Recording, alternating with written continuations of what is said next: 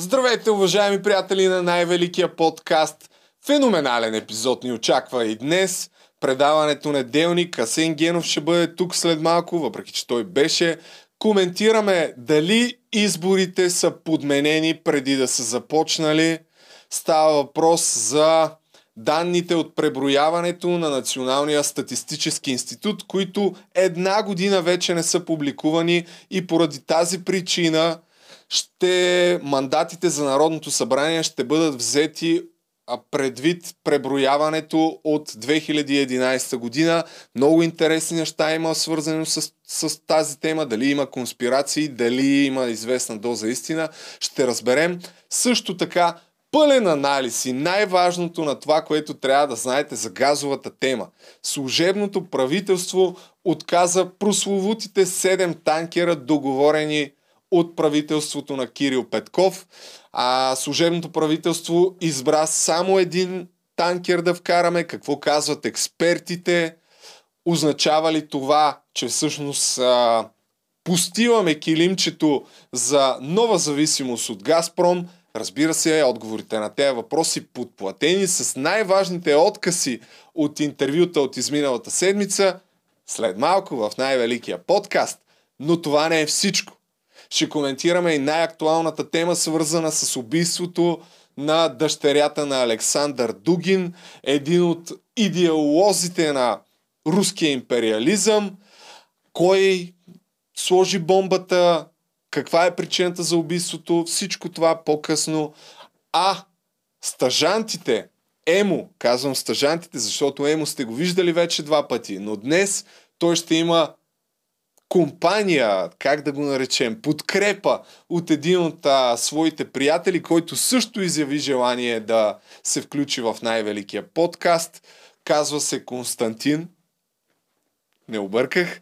Кой е той и за какво ще говорят, а, ще разберете след малко, но като жокер ще ви дам, че започваме нещо като рубрика, може би, в която ще говорим за различни криминални истории, в която има известна доза конспирация, хора, които са убийци, престъпници и самите те са били убити в крайна сметка или са влезли в затвора, но не се знае кой ги е убил, така че първият такъв човек, гледайте до края да разберете кой е, не да кажете, че му забравих името, не е това причината. И последно, но не е по значение, рубриката с анбоксинга продължава, въпреки че забравих предния път да сложа банера на, с адреса, на който бизнесите да изпращат а, пратки за анбоксинг. Имаме още няколко пратки, които ще анбоксна и които вие ще получите на giveaway. Кога ще бъде този giveaway, ще разберете от рубриката с анбоксинга. А междувременно може да си купите и нещо от HaterBG. Забравих, всеки път забравям да го промотирам, но ето, че днес ще го направя, може да влезете на сайта, да видите, има някакви нови тениски, струват а, по 30 лева, 45 лева, оверсайз, оверсайз, феноменални артикули, разбира се, най-доброто само единствено за вас. А най-доброто като съдържание видео започва сега с Асен Генов, който е сега точно тук ще се появи и ще коментираме най-интересното от политическите новини през изминалата седмица. И вече сме с Асен Генов, аз ще си отпия от единствената все още чаша на контракоментар. Най-чаканите чаши. Да. Между другото, много хубава хубавите, правят водата. Хубавите работи стават бавно. Да. Правите хубава водата, а, нали? Да. Точно. Явно, че до края на лятото може би няма да се случи. Но пък от друга Зимата, страна... чай, топли напитки, Да, по... топло капучино. По-важното е обаче, че ти си тук, чашите може и да ги няма, но ти си тук заедно а, с мене. Пореден неделник, този път в неделя, не в понеделник. Ще коментираме най-актуалните теми от а, седмицата, така че ако сте изпуснали и не сте гледали новините, няма за какво да съжалявате, защото сега ще ви Новините разкажем за какво става въпрос. Да. Всъщност аз съм подготвил две основни теми, като първата е газа, която продължава да се коментира, газовата тема, а, много сериозно, но искам и се да започнем с една новина, която ми направи впечатление. На Полина Паунова, която в момента е в а, Капитал. Подменените избори. Две точки. Как преброяването отне на- над 10 мандата от София? Става въпрос за следното. Миналата година, ако си спомняте, имаше преброяване на населението, обаче резултатите, въпреки че прогнозните резултати се знаят, а именно, че сме намалели с около 800 хиляди жители, души, не жители, души, а, официално обаче не са публикувани, което от своя страна прави разпределението на мандатите на следващите избори, които са само след месец, месец и нещо, а, да се зачита преброяването от преди 10 години. Нали така? Ти запознат Ами, ли си с а, тая тема? Хм. Има една друга интересна новина, която можем да обсъдим в края, като минем всичко, убийството на дъщерята на Дугин. А, да, видях. Ще се нещо, върнем но към нея в края, да. Добре. Само всъщност Сега- да кажа, че къде идва драмата на, на статията, че а, разпределението след 10 години по-късно след преброяването, София има много повече хора, което означава, че трябва да има поне 11 мандата повече в столицата. А, и това може би ще донесе предимство на по-десните партии, като Демократична България и Продължаваме промяна. Трябва, да, аз искам, мисля, мисля че трябва да се излезе от а, точно този наклон на разговора, при който една или друга партия печели или губи. Да. Ако Демократична България опрат до това да променяме изборната система, за да вземат те повече депутати, нали, очевидно това не е най-добрият вариант. Или да взимат, или пък да вземат по-малко ДПС, да речем. За мен, а, за мен казус с тези различната тежест на мандатите има, има значение. Въпреки, че и социолози, и математици, нали, Мишо Константинов, знам, че се е изказал и той по въпроса, нали, много хора са коментирали темата. пик. И ние да изкоментираме сега с теб, нали? След, дай пик са писали по въпроса. Така че ние с теб сега да коментираме нещо, да кажем по въпроса.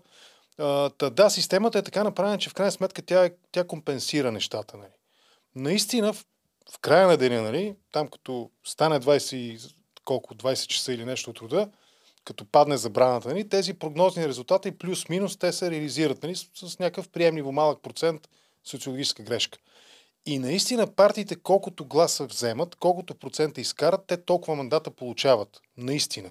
Има, по мое разбиране, без нали, да претендирам за някакъв супер тежък експерт по изборни а, системи нали, и изборни технологии и начин по който се изчисляват гласовете, а, тя съдържа в себе си едно вътрешно противоречие. И то се изразява точно в това. Значи, наистина не може. И аз от години съм го коментирал този въпрос и много се радвам, че Полина и в Капитал нали, са се сетили да напишат статия по въпроса, че раз- различни други медии нали, са подхванали онлайн видео предавания са подхванали нали, темата. Това е важно, но а, наистина странен е случая, при който в един район един депутат, един мандат се купува, образно казано, с примерно 5-10 хиляди гласа, а в София, включително и по сметките, които Капитал са дали за пример, а, 35-36 хиляди чакай гласа. сега, тъй като съм подготвен да открадна малко от съдържанието на телевизиите, ще пусна едно кратко отказ. Ние че- правиме реакшенари видео, ние не крадем, ние реагираме на ситуацията. за парламент се определят според това преброяване. Така, Видин има 4 народни представителя, квота от 240. София има 42.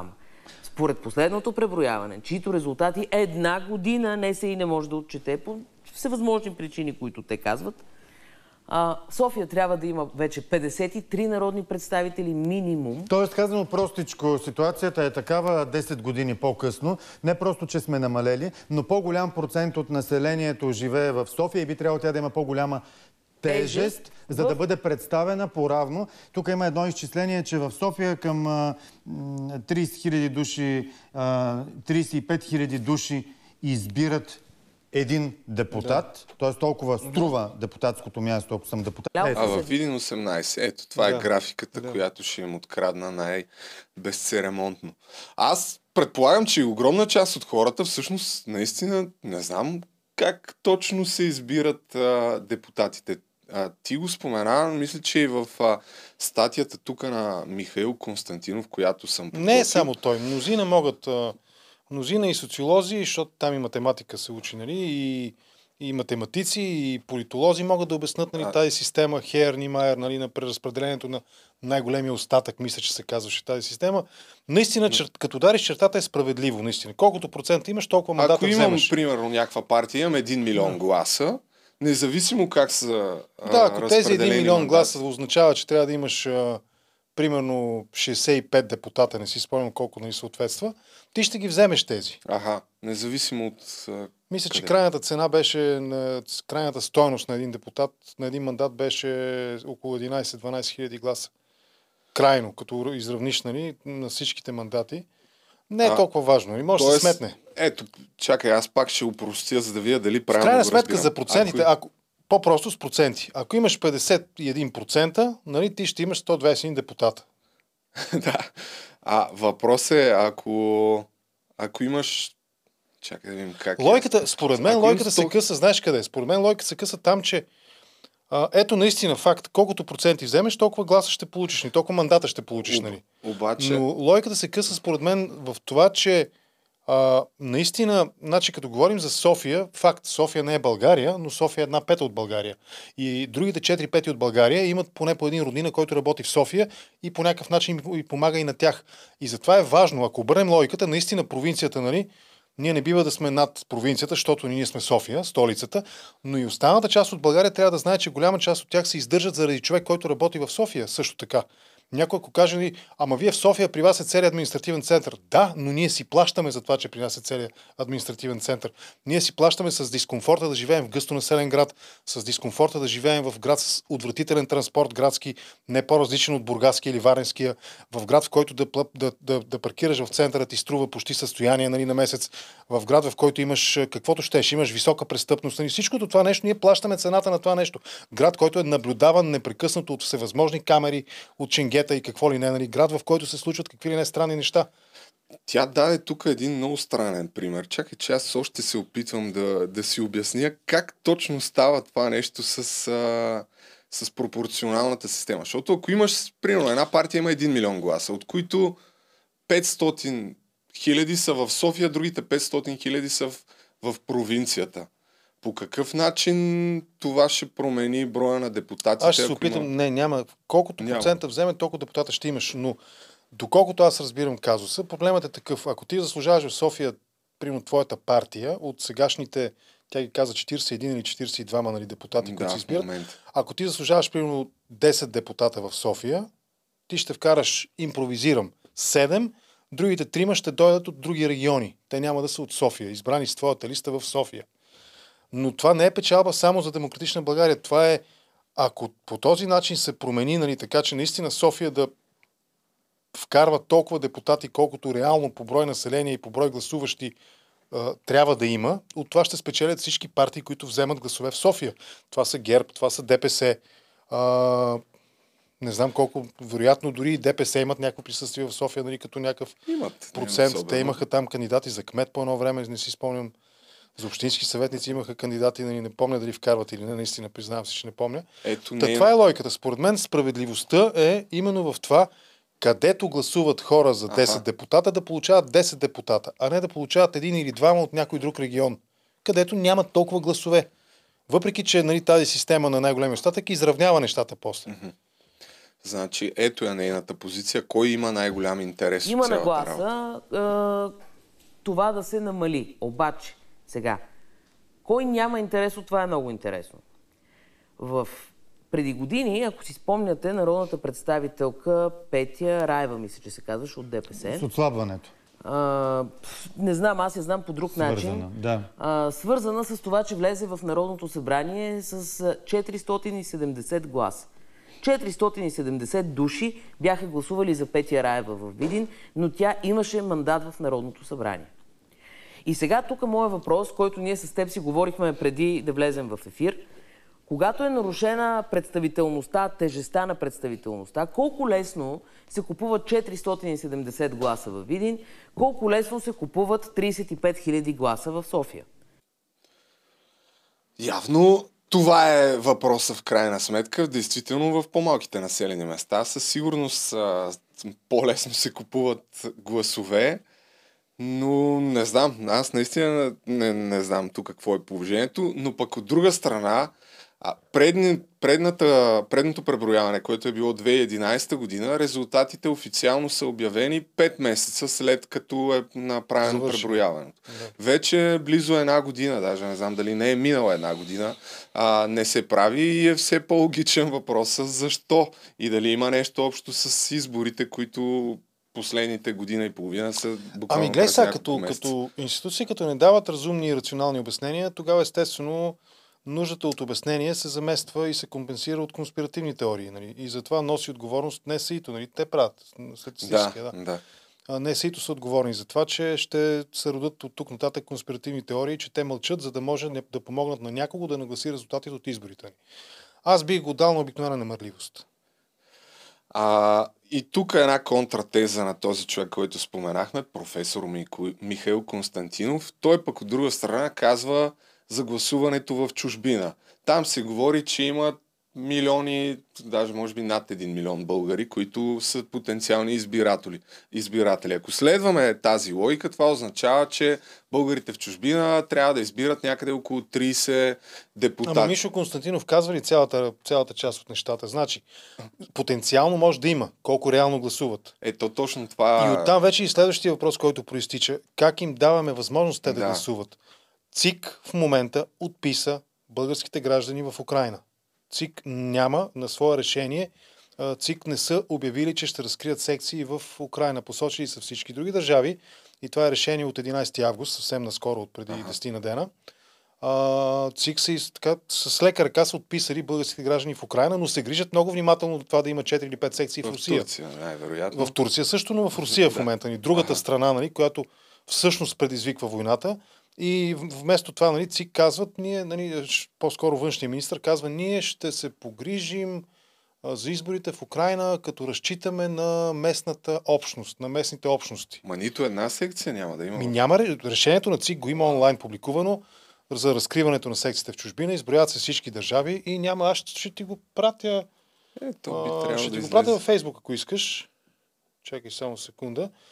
А, освен това, нали, Ето, като, да. говорим, като говорим за това, като говорим за, а, като говорим за изборите, а, да, няма, за Украина. Там нямаме, ние нямаме дипломатическо представителство. От, отзован е посланника, отзован е почния консул, който беше спрякор пожарникаря, защото е бил всъщност там отговарял за противопожарната безопасност или нещо от рода. И Да, в те същото време в ние началото- ударили сме кепенца, заключили сме вратите, прерязали сме телефонната линия, нали, кабела. Ще разчитаме обаче на българската общност. Костя Копейкин бунтува ли се срещу това? Защото той още в началото, като почна войната, Костя- говореше колко българи има там, как трябва да а, работим за автономност. А... Костя, според мен, трябва да е доволен от а, това, че ще има секции в Русия. Даже няма да ми липсва, не отида там наблюдател той. Ето, пращам ти го в а, там, където се Ми пише аз в WhatsApp. изкарах тук една новина Решението. от Медиапул. Ето тази. От кога е тя? 19 август. А, да, от преди няколко дни. О, Така че много би се радвам. да, Това да, много се радвам, да, че е така. да е. Това е точно всъщност по времето, когато аз коментирах, а, коментирах този казус нали, Аха. във Фейсбук, а, за това, че нали, на практика нашите са отписали, нашите съграждани там Ужас. в Украина. Не само, и по-малкият, по-малкият проблем е дали те ще могат да гласуват. По-големият проблем е, че ние не се грижим за българите в чужбина. За нашите сънародници, за така наречената диаспора българска в Украина. Да. Там няма кой. Те нямат телефон, на който да се обадят, нямат служител, на който да се обадят. Вероятно ще, ще вдигнат на иконома на посолство, ще им вдигне или чистача на посолство. Друг, друг няма там в момента кой. А той има наистина доста сериозно количество. А за българите в чужбина, нали, на мен ще ми бъде интересно, когато Мишо Константинов, професор Константинов и други хора, които вероятно му опонират като теза, започнат да говорят най-накрая по един съществен проблем, според мен. И той е а, трябва ли да има или не трябва да има избирателен район чужбина, т.е. те самите да вкарват депутати от собствен мир обособен, първо. Второ, от гласуването, дистанционното гласуване, нали, по почта или електронно. Това са въпросите, които наистина ще дадат повече възможност на българите в чужбина, ако говорим само единствено в смисъла на това, че те трябва да имат право да гласуват, ако не са загубили своето гражданство, ще ги върна обратно в изборната игра. дистанционно гласуване, по почтата или електронно и обособяване на район, избирателен район чужбина. Някой да си чул да коментира тези неща. Тук в, специално в това интервю, което пуснах преди малко, го коментираха и Така ли? О, че супер. може би ще влезе сега. Няма да се случи, но може би на следващите избори. Ама и район чужбина. Ще, да, да, бъде, да А стане гласуване район. по почтата и дистанционно Е, гласуване? това, ре- това вече е...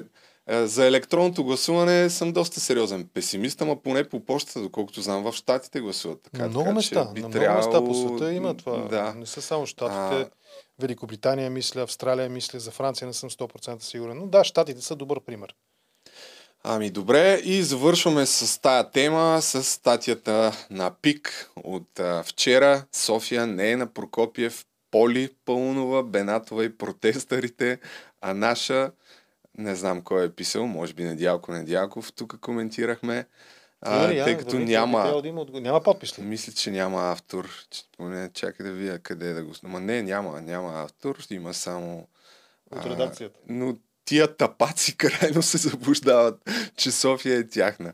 София не са само реститутите от центъра, IT-тата в бизнес парка, офис планктонът на капитал, клиентелата на билковата, трутинейшените. Майко ми, Виж, когато, нали, вече, след като той използва такъв език, ние сме също някъде там, между другото. нали, Защото А, ти да, си, нали, аз и ти, двамата да, сме хора, които че през IT, по някакъв начин, през, с помощта на IT технологиите, нали, правиме някакъв, включително и това ни гарантира нали, някакъв нормален нали, живот. от офис планктона на Или сме офис планктон, нещо труда, да, не знам точно. Та когато за нас започнат да говорят така, ние имаме пълното право да отвърнем по същия начин. Дори в правото има термин, нали, който, нали, ако аз те е. обидя, ти ме обиждаш и сме квит, нали, 50-50, пито платено, нали. Значи, Та, да когато един... А... едно време, така нали, легендата се носи, че едно време във френския двор е имало едни момчета, които са разнасяли гърнета. Да. Говорили сме с теб, да. И когато на благородника му се допикае, нали, той го вика пиклюто. Нали. Вика пиклюто. Пиклюто идва и нали, носи гърнето и там благородника прави каквото прави и нали, тръгва си след това пиклюто. Та, когато една медия нали, утвърдила се в общественото мнение и пространство, именно като пиклюто, като медията пиклю, когато някой има нужда от това да му бъде а, обърсана задната част на тялото и съответно преди това измита и подсушена, след като е ходил нали, по някаква физиологична нужда. Та когато пиклюто започне да медията пиклю, нали, която разнася гърнето и материалите за хигиенизиране след като ходиш от, нали, по нужда, започне да така наречената медия, плюс това, Да. но в буквалния смисъл на дума пиклю, в този исторически аналог, който давам, започне да критикува някого, ми се струва, че м- сме на правия път. И аз така мисля, да, оби, а, обикновено затова дори смятам, че трябва да се хвърля един поглед върху тия новини в тия сайтове, но пък от друга страна, ето, ще ти опонирам, като цитирам това, което те казаха, въпреки че затворих статията. След като излязла статията, там а, се казва в текста, слугинашките медии, BTV, Нова, БНТ подхванаха и развиха по някакъв начин. Нали, пик да говори Ама за това е, виж сега, слугинаши, точно тази нали, така че наречена медия, накъде. буквално пиклю, а, тя играе същата тази роля, само че е в обратния. Ако тук все пак говорим за някакъв качествен дебат по някакъв проблем, който наистина съществува, независимо кой как го оценява, наистина един глас в София, един мандат в София 36 000 гласа и един мандат в Видине 15 000 гласа. Това е реален факт. 18-35. Добре, Да. 18. Окей, Да. хубаво. Така е.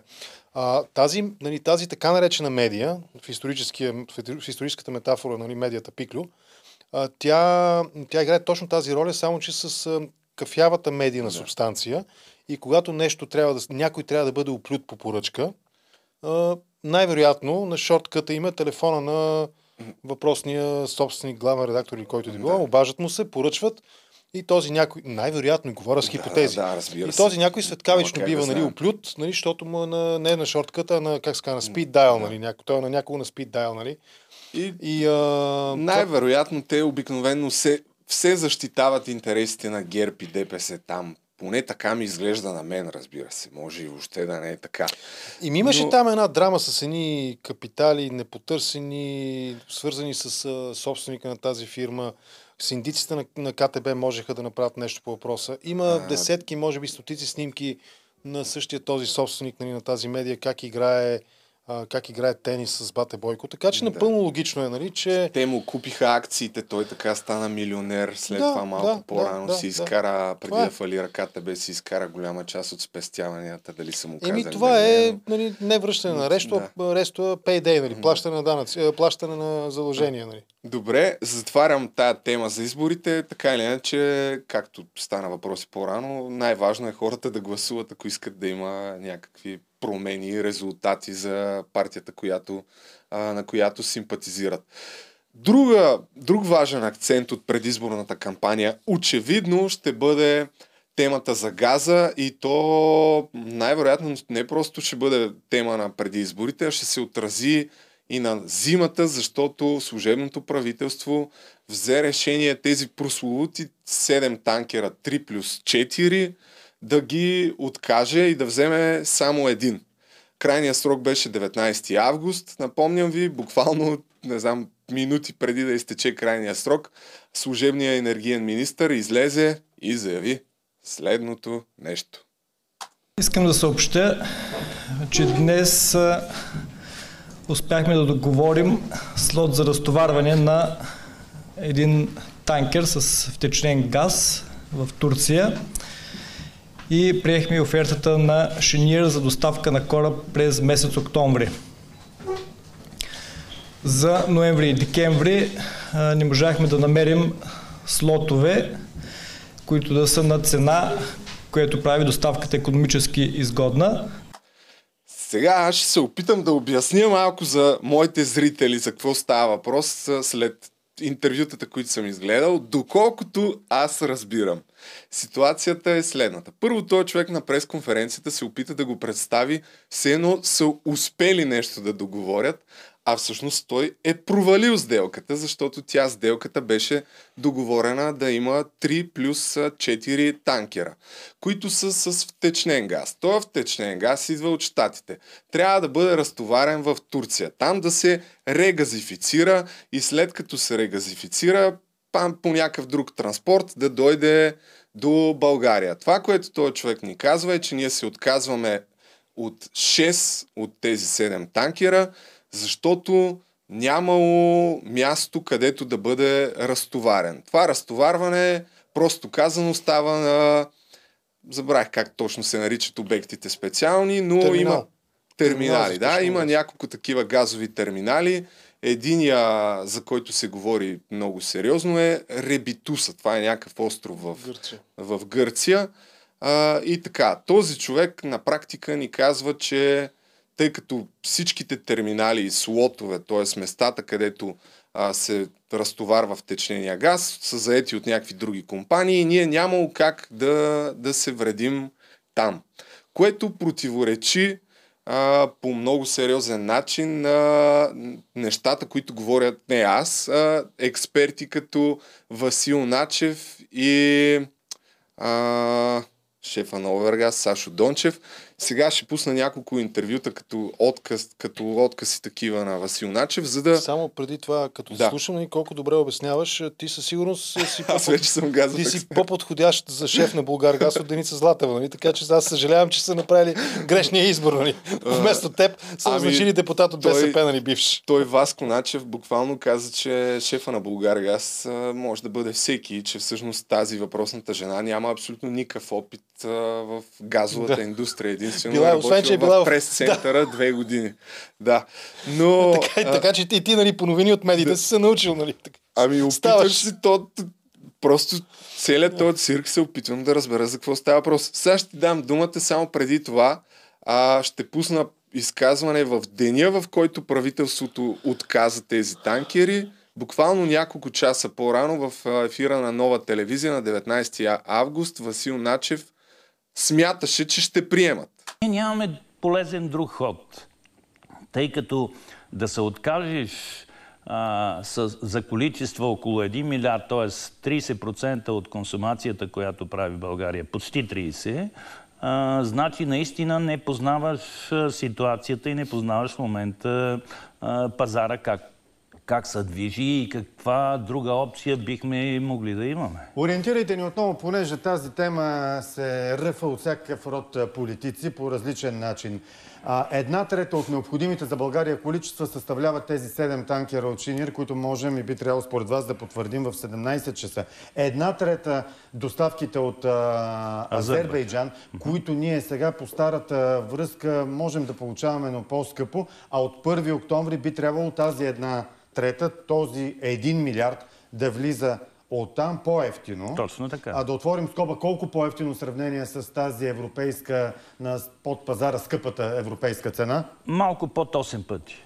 Ос- Така, тук го спирам. Нататък продължава, че нали, той смяташе, че ще приемем тези 7 танкера, които ни осигуряват 30% от нуждите за България. Другите 30% сме ги договорили по тази въпросна гръцка връзка от Азербайджан, която трябва да дойде по тръбите. 20% би трябвало да дойдат от резервите в газохранилището в Чирен и да договори правителството оставащите 20%. Но сега с този отказ се връщаме на още много по-голямо количество, което трябва те първа да търсиме от, от някъде, за да няма газова криза. Тук въобще не става въпрос на какви цени, а на този етап да подсигурим необходимото количество, което трябва България да има за, за, за зимата. Ами, аз съм склонен да приемам мнението на тази част от експертите, които доминиращата според мен, които наистина м- са на мнение, че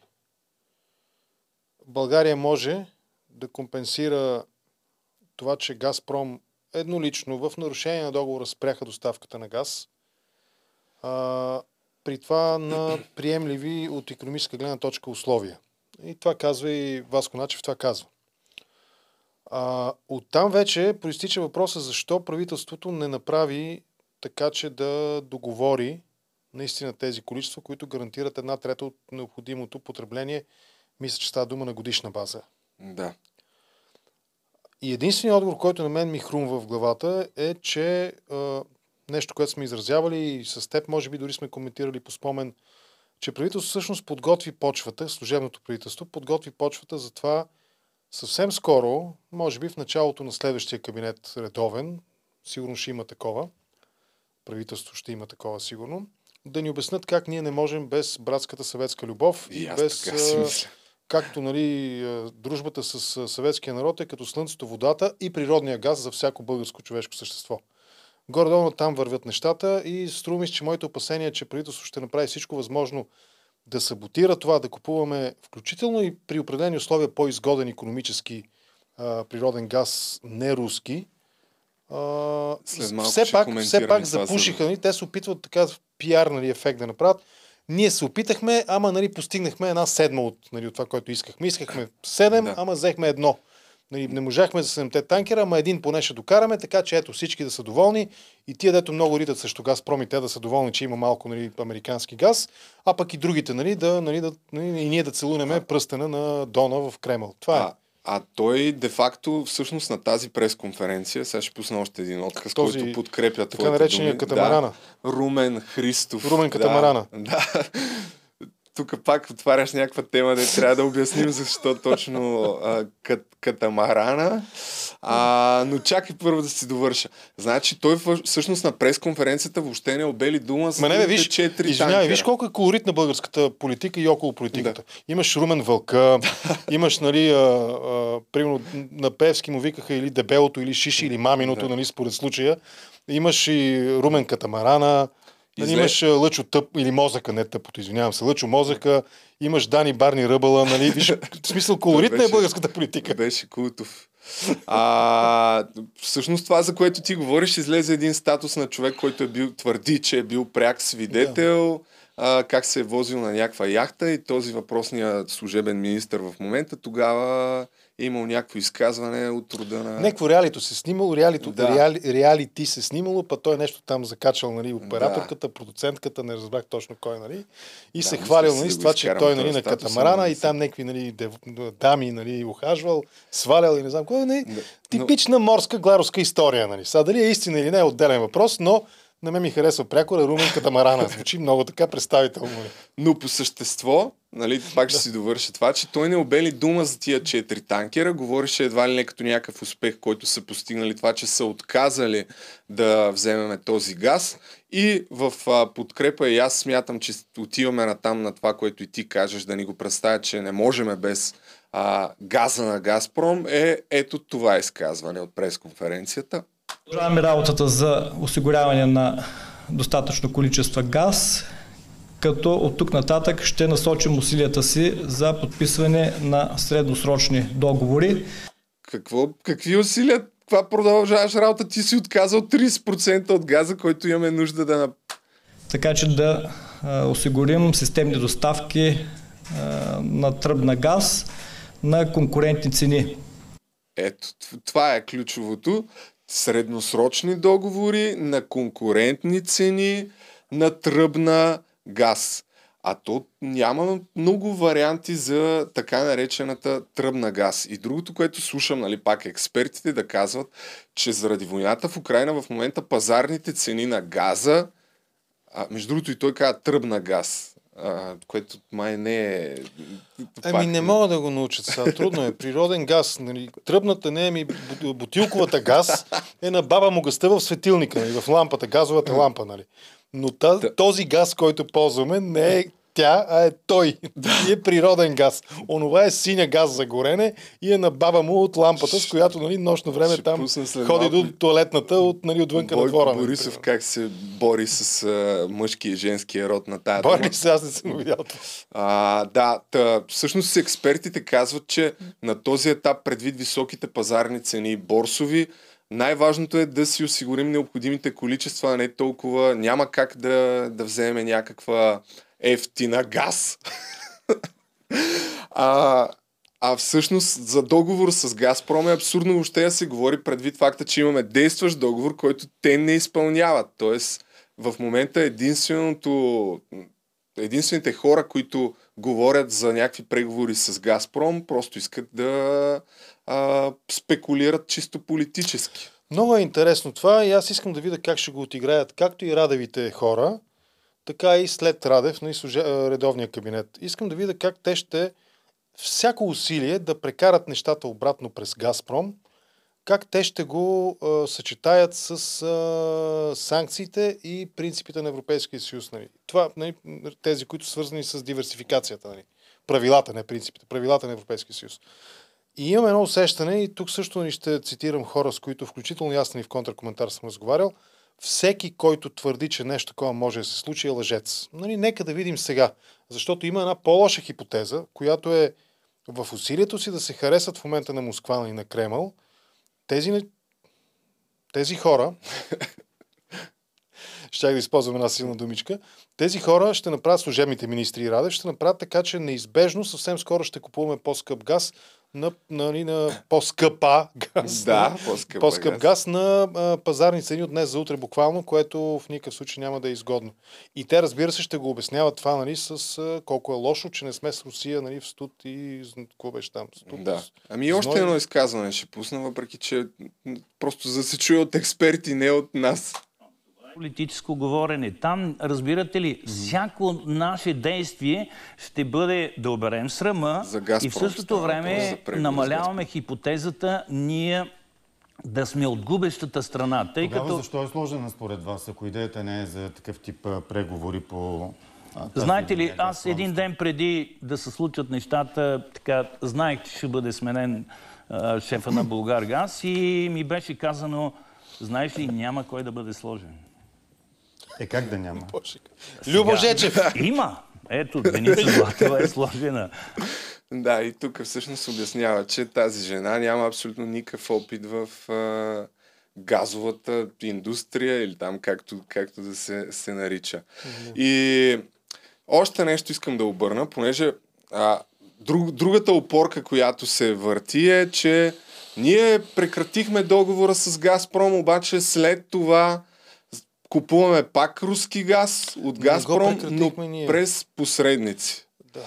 А дори Бойко Борисов каза, обвини правителството, след малко ще видите, че са откраднали стотици милиони от тази търговия през, през посредници. Васил Начев изключително като за дебили, като мен, го обяснява. Какво... Като... Не, като за бъдещи шефове на Газпром. Абсолютно. Защо няма руски газ? И какво е, каква е цялата тая схема с посредниците? Това имаме. Има разбира. Обяснете ми, понеже това също се превърна в ам, политическа драма, самата молекула, а, дали е руски, дали е азерски, дали е турски и така нататък. Ако американския втечнен газ а, на турско пристанище бъде втечнен, Турция приема... Тоест регазифициран, защото той вече е втечнен. да, регазифициран. Турция ни подава точно, точно това количество ли, тази молекула ли, която е дошла, или тя ни подава друг газ, например руски. И въобще това има ли значение? Разбира се, че няма никакво значение, но ще дам пример с хляба. В един хлебозавод той получава пшеница от търговеца X, Y, Z. А, Тази пшеница влиза в силоса, след това в мелницата сме смила. Ние знаем ли хляба, който получаваме, дали е от Иванчо или от Петканчо търговеца? Не, практика това няма никакво значение. Нас ни интересува хляба с какво качество е и каква му е Тоест, цената. какъв е повече. принципа? В турската или в гръцката газопреносна система влизат от различни Един и точки? същи е в цял свят, не само където имаме втечнен газ и имаме и други опции. Какво се случва примерно в Турция? Да. В Турция на терминала А тук обяснява по-подробно. Малко по-натам всъщност казва, че Гърция, нали, откъдето ще взимаме този газ, а 26% от газа, който влиза в а, общото хранилище, да го наречем, е руски. Другите 74% идват от всякакви места по света. А, така че е абсурдно да се говори за това, че някакъв процент нали, от газа, който пращат към нас, при положение, че е дошил преди това от Русия, не означава, че а, купуваме руски газ на по-скъпи цени. Не знам дали стана ясно примера, който а, даде с хляба. Ако имаме пшеница от различни търговци, от този вземе 20%, от другия 50%, вкарваме я на едно място и правим хляб. Накрая, като ти даваме хляба, не ти казваме, че твоя хляб е направен с пшеницата на бай Георги, който я е дал от Добруч, примерно, а пък другата е взета от Силистра, ако там въобще има пшеница. Не, примерът с хляба и с брашното е много добър. Аз съм бил свидетел.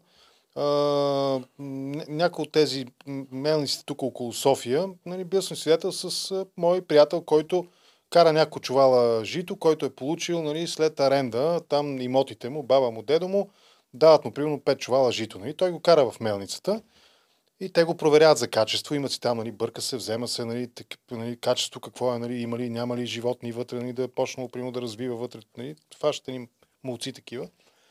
И ако го оценят, че е подходящо, те го изкупуват го и му дават или пари, или му дават нали, с брашно, нали, с мляно брашно. На Да. Софи Мел или там, който си избереш. Нали. Не правиме продукт нали, плейсмент в момента, просто разказвам история. Нали. Потвърждавам, това не е продуктово позициониране, това е... София Мел, май. Не, нещо, Да. нещо такова, да. И а, същата логиката е с това. Въпросът тук е в по-голямата наистина политикономическа игра. Ако постепенно ние се отказваме от а, зависимост и обвързаност на економиките ни, не само на България, на западния, цивилизования и свободен свят, с една държава, която де-факто спонсорира терор- тероризъм, каквато е Руската федерация, тогава дела на тези руски молекули в общия нали, обем газ, който тече по тръбите към България, ще намалява постепенно. И всъщност това е, доколкото аз разбирам и от обяснението на а, Васко Начев, това е логиката на нещата. Ние нали, се отказваме, намаляваме, прекъсваме своята зависимост економическа от руския, енерго, от руския енергоносители, от руските фусилни горива, като а, за сметка на това ние ограничаваме и сушаваме кръвоносната система на държава, която спонсорира тероризъм. Това е. Това е логиката на тези санкции. Това не е, нали... А, и всъщност прокремълското политическо говорене ще положи усилие именно в тази посока да убеди хората колко лошо те ще живеят, защото няма руски газ. Колко лошо те ще живеят, защото го няма, нали, братушката. Здравствуйте, братушки. Няма ги и затова ще живеят. Не. Ние трябва да обясним, че ние ще живеем по-добре, ако една държава, която единственото, което прави, че дестабилизира своите съседи, напада с военна сила, избива мирно население, анексира територии, спонсорира, спонсорира диверсионни акции в различни държави, като например убийство на свои екс-шпиони, които са граждани вече на други държави, като например палежи на военни складове нали, в България, да речем и така нататък, Но- като убийство на опозиционери нали, в чужбина, какъвто беше а, с Литвиненко случая, а и не само, като убийство на свои собствени опозиционери, какъвто е случая с Немцов, нали, убийство му край, край червения, край, край, край, Кремъл, нали, край червения площад. Ние всъщност това правим. Ние по този начин ограничаваме един диктаторски режим в възможността му да сее терор навсякъде по света. Преди а, малко ще те спра, Да, да, въпреки видях, че... че- той не влиза в, тая идеологическ... в този идеологически разговор, говори чисто економически Васко. и затова, да. Да, да. Сега ще, ще те върна пак на нещо друго, а, което, с което според мен оборва аргументите на служебния енергиен министр, а именно аргумента на енергийния министр беше, че а, много са скъпи тия слотове и ако вземем другите танкери, просто ще трябва да платим прекалено много средства. Докато позицията на Васко Начев е по-скоро, че а, сме некадърни, ако не може да го направим. Това пак е интервю преди да обявят официално решението от служебното правителство. Яснота да внесем. Давайте и така ще завършим. А, на Ревитуса капацитета е 7 милиарда кубически метра на година. А, Гърция потребява, т.е. внася пр- втечнен газ а, 50, 47%. Останалите 50 те са свободни. Говоря като капацитет. Естествено, всяка една от компанията на годишна база си прави резервацията, защото тогава цената е на 50% по-ниска, отколкото на месечна база. И какво става? Българ газ има нужда, окей, компанията Хикс има за ноември резервиран капацитет, договаря с нея, срещу газ, защото това са компании, които търгуват газ. Тех не ги интересува да получат някаква а, сума над тази, която те са платили. Просто те ги интересува да си получат а, съответни количества газ, които да играят на пазара. И, и нещата не са изобщо толкова сложни, както някои се опитват да ги Тоест представят. тук има повече политика, В- отколкото економика. Естествено, Финал. политиката е на, на макс в момента. Добре, да или не, тогава д- другата седмица, ако наистина, както се казва, че има възможност евентуално за, дог- за разговори Дори нови да- с Газпром, Дори Да да, искат, дори да искат, Да, тук. Ясно е, че м- и ръководството на Българгаз, нали, на което отгоре, на най- най-отгоре, разбира се, държавата, и самия Министерски съвет, и министрите, предишните, служебните, сегашните, нали, следващите, нали, редовните, които да са те. А, ясно е, че, а, ясно е, че очевидно е, и това нали, а, Васко Начев го потвърждава, очевидно е, че те не търсят менеджерски и економически Да. решения, а те търсят начин да прокарат политически тези. И това е същественият проблем. И когато говорим за политика, тогава трябва да говорим точно по този начин. Трябва да стане ясно на всички, че с подобни действия, а именно не отделяне на българската економика от руския природен газ, ние поддържаме държава терорист. Това е простата истина. И другото, което според мен също трябва да разберат хората е, че по този начин дори ние сме по-ограбени, защото сключваме изключително неизгодни договори, които поддържат държавата терорист. А тази година е повече от ясно, нали, слушайки пак експертите, че ще бъде а, скъп а, газа, който ще, ще имаме, но пък от друга страна положителното, по мое мнение поне, е, че доста хора, включително и аз до сега не съм се интересувал от тази тема, а, разбират как работят тези процеси. И другото, което разбираме, че трябва да бъде отворен нов такъв терминал 2024 година на Александрополис, което вече ще направи възможностите за чисто инфраструктурно много повече газ да бъде вкарван от различни източници, от, а, освен от Газпром, защото действително в момента дори в Европа има такъв а, инфраструктурен проблем, но буквално до няколко години той ще изчезне. А, а иначе газ като количество има предостатъчно. Ами аз, аз разчитам и на това, че България все пак е част от Европейския съюз и тя не може да действа много против логиката и общите, общоприятите действия, около които сме се съгласили.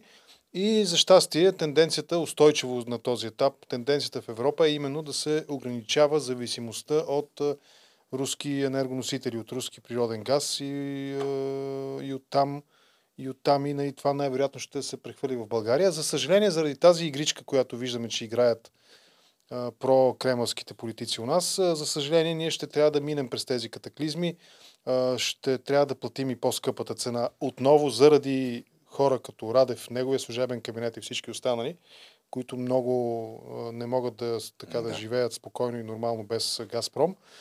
И това е и дано, дано избирателя, дано избирателя, дано гражданина като цяло и българските граждани си научат от това урока и да разберат, че м, така,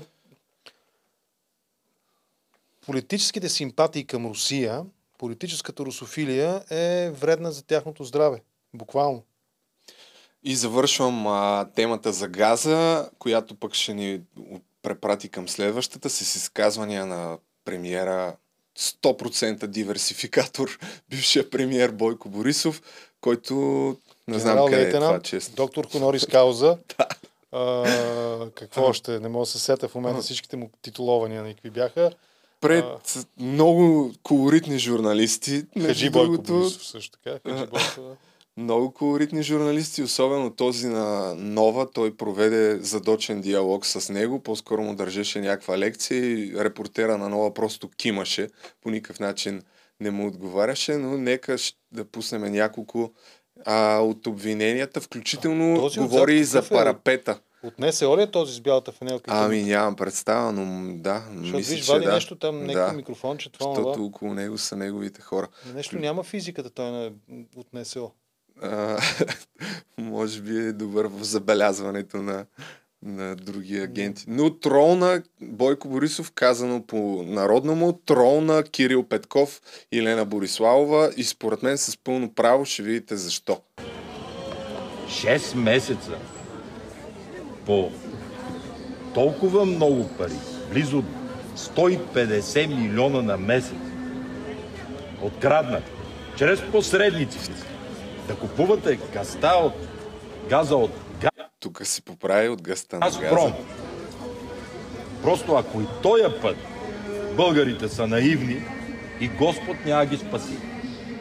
Разбирате ли какво правеха до сега? Спряха договор с Газпром. Добре. Ами то не е вярно това, нали? Ами не са го спрели, да, не са. Газпром. Газпром прекрати договора. Само, че това беше изгодно за Газпром. Защото вместо да си продава газа Пак не е 260, вярно това нещо. Значи Той това е изгодно за Кремъл, защото използва Газпром като политически инструмент. Но Газпром, ако е истинска търговска Да. структура, нали, компания, Тя която е пари. комерциална, те нямат интерес да нарушават договорните от условия. Да не говорим, че по правило, включително и при него, при Бойко Борисов, България а, влиза в неизгодни за България отношения, нали, общувайки на бизнес, уж на бизнес основа с Газпром, но както и да е. Е, малко по-късно казва, че ГЕРБ изглед... всичко, по всичко звучи се едно защитава интересите на Газпром в това изказване, но в същото време вмята, ние в ГЕРБ сме за 100% диверсификация от Газпром. на 321 лева за България. Да, тук това ще го спестя. Направо ще отида към следващия отказ, който описва един вариант, от който наистина е притеснителен. Газпром на Киро и Асен да откраднат милиард за тези 6 месеца. Втори път тази кражба ще продължи до година. Последния начин. Форс-мажорните обстоятелства Газпром ще ги докаже. Договорът ни е take pay. Смисъл. Или плащаш и купуваш. За тези месеци, когато ние сме изкупили същата тази руска газ, Taking. taking pay нещо. но- Мисля, че е take or pay. Нали, Ами, плащай, обърка, да. Взимай или плащай, ни, независимо. Мисля, че терминът take or pay, но както и да е, са, не сме толкова придирчиви. Congratulations, General. средниците на 60% по-скъпа цена. Докато вие, особено вие, понеже Лена Бориславова беше при вас, едни тиражи, едни заглавия, четири пъти по-ефтина газ, братко. По-ефтина газ, братко. И нашето момче Кима там. Що не тиражирате сега? Що не връщате всеки ден с това, когато излъгаха българи? Що участвате в лъжата? Любопитно е как, е как той презумира, че форс-мажора ще могат да докажат Газпром форс-мажор. Това е много интересно. На мене ми е, да, то, точно това исках да, да се чуе, нали, защото от Бойко Борисов а, начертава един вариант, който действително е притеснителен. Накрая с решенията на българското правителство, макар и служебно, да стигнем до там, че ние да платиме пак сметката и да сме пак в а, неизгодни енергийни взаимоотношения с Русия, което не е като да не се е случвало назад във времето. Така ще ни осъди, да, тук 100%, и малко по-късно казва за 100% диверсификация и обръщам на темата с а, Виктор Николаев и Кирил Петков и общо взето вървим към... Края. Да. може да бъде извадена, както служебното правителство я нарече от хаоса. А. Хаоса и разруха. От нас. Тук да каза, че хаоса и разрухата може само те да... Ми, Изкарат като България. гледам българите как всеки ден разбирам, разбират как са се облагодетелствали, докато сипеха компромати срещу нас и с ваша помощ. Гледа го Виктор Николаев как се гърчеше ония ден да пита за парапета, ама той го отговаря за Министерски съвет. Няма въпроси. Мене ме разсипахте. Няма личен, няма кафяв, няма какъвто и да е живот. Нали така? Националните телевизии. А сега, ма вие как разбрахте и какви са ви отношенията? Пита премьер за началник кабинет. Служебни. Били ли сте там? Не съм бил. А е бил. Най-вероятно. Вие не искате да му зададете това. Вие какво искате да го питате? Ми аз го питам, пипа ли парапет или не? Както той ме пита всеки ден. Пипа ли парапет или не? Нито един журналист от вас. Така не зададе въпрос.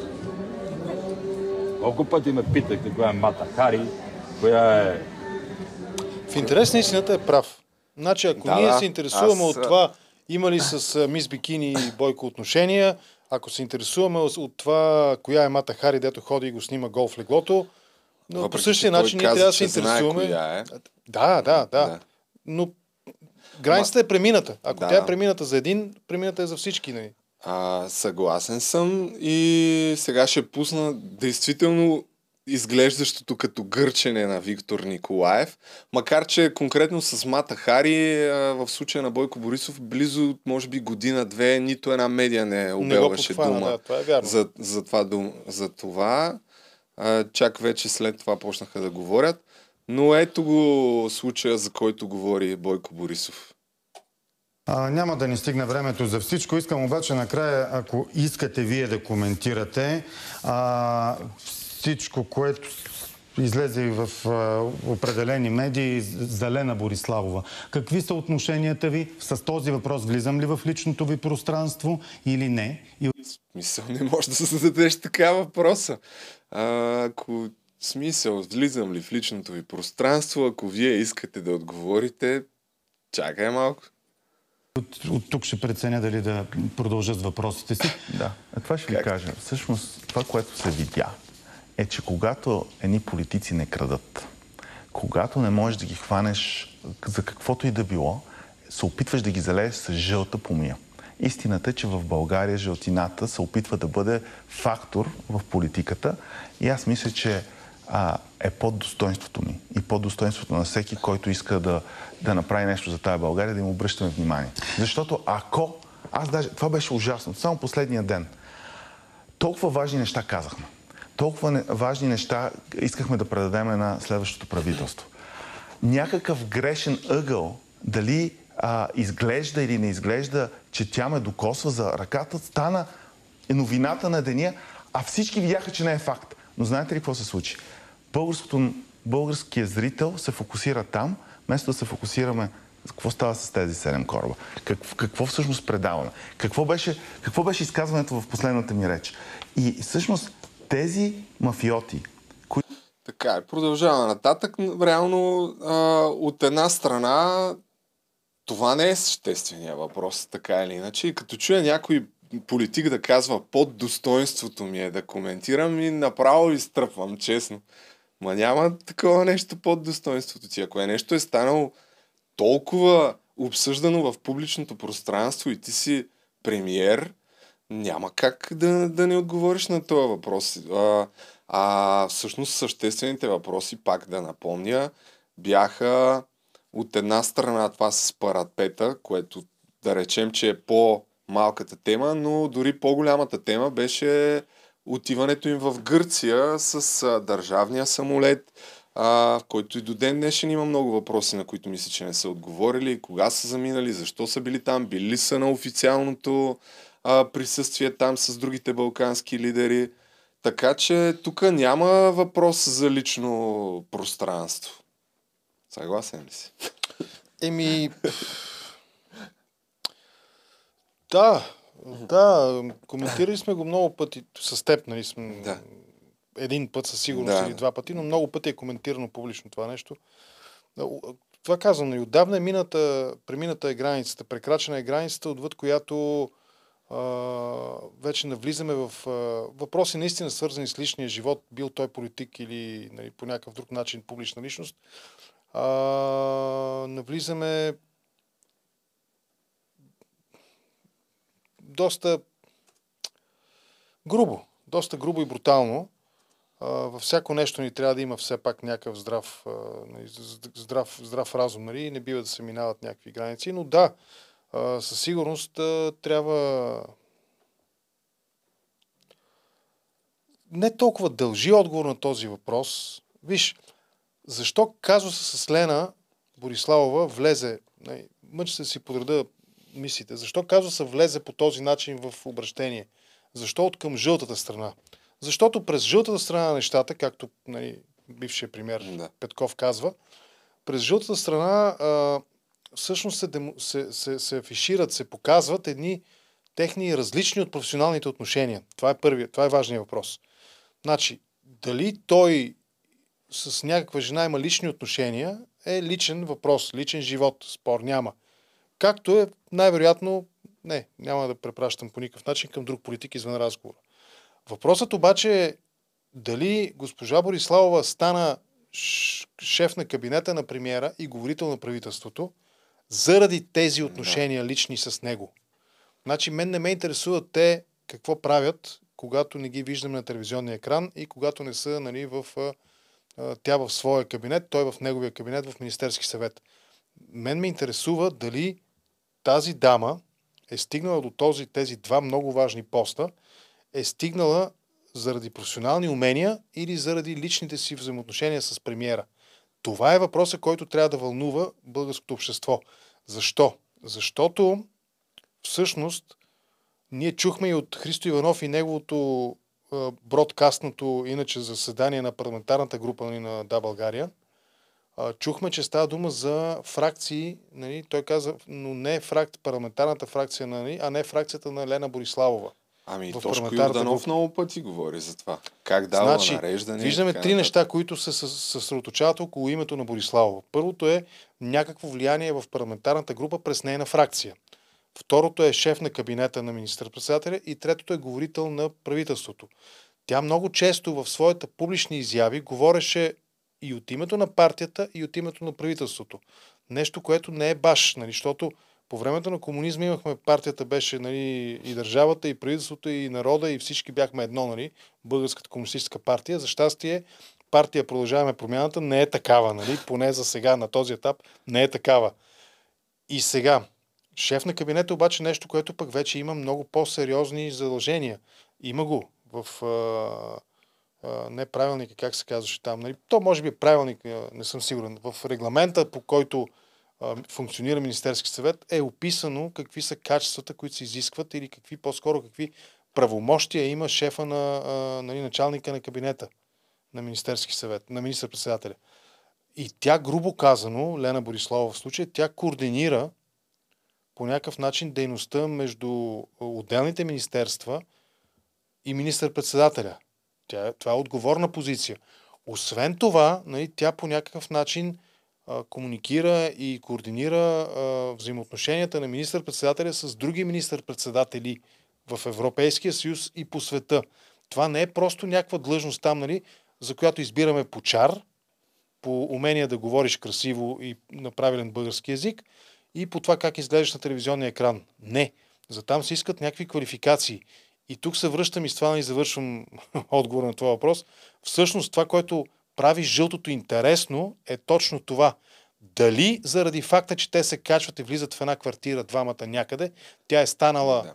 а, шеф на кабинета, говорител на, а, говорител на Министерски съвет и човек с своя фракция в партията на министър-председателя, или е станала такава, защото има наистина някакви качества, професионални качества, които позволяват тя да вземе тези три, да съчетае тези три функции в едно. Но и изглежда наистина, затова е Борисов е прав, че медиите не задават този въпрос и като го задават, го задават по този начин, който преди малко видяхте, който няма как да получиш какъвто и да било отговор. Иначе нали, наистина по... в този смисъл, нали, какво прави насаме с някоя дама министър-председателя, е, мен не ме интересува. Ето, мен ме е интересува да, дали евентуално, ако тази дама, която хипотетично твърди се, е оставала често на с министър-председателя, дали тя за това е станала началник на кабинета на министър-председателя и говорител на правителството. В факултета по журналистика е едно от малкото неща, да. които съм научил. Нали, Освен, че говорише... през 2008 сте говорили за контракоментар. да.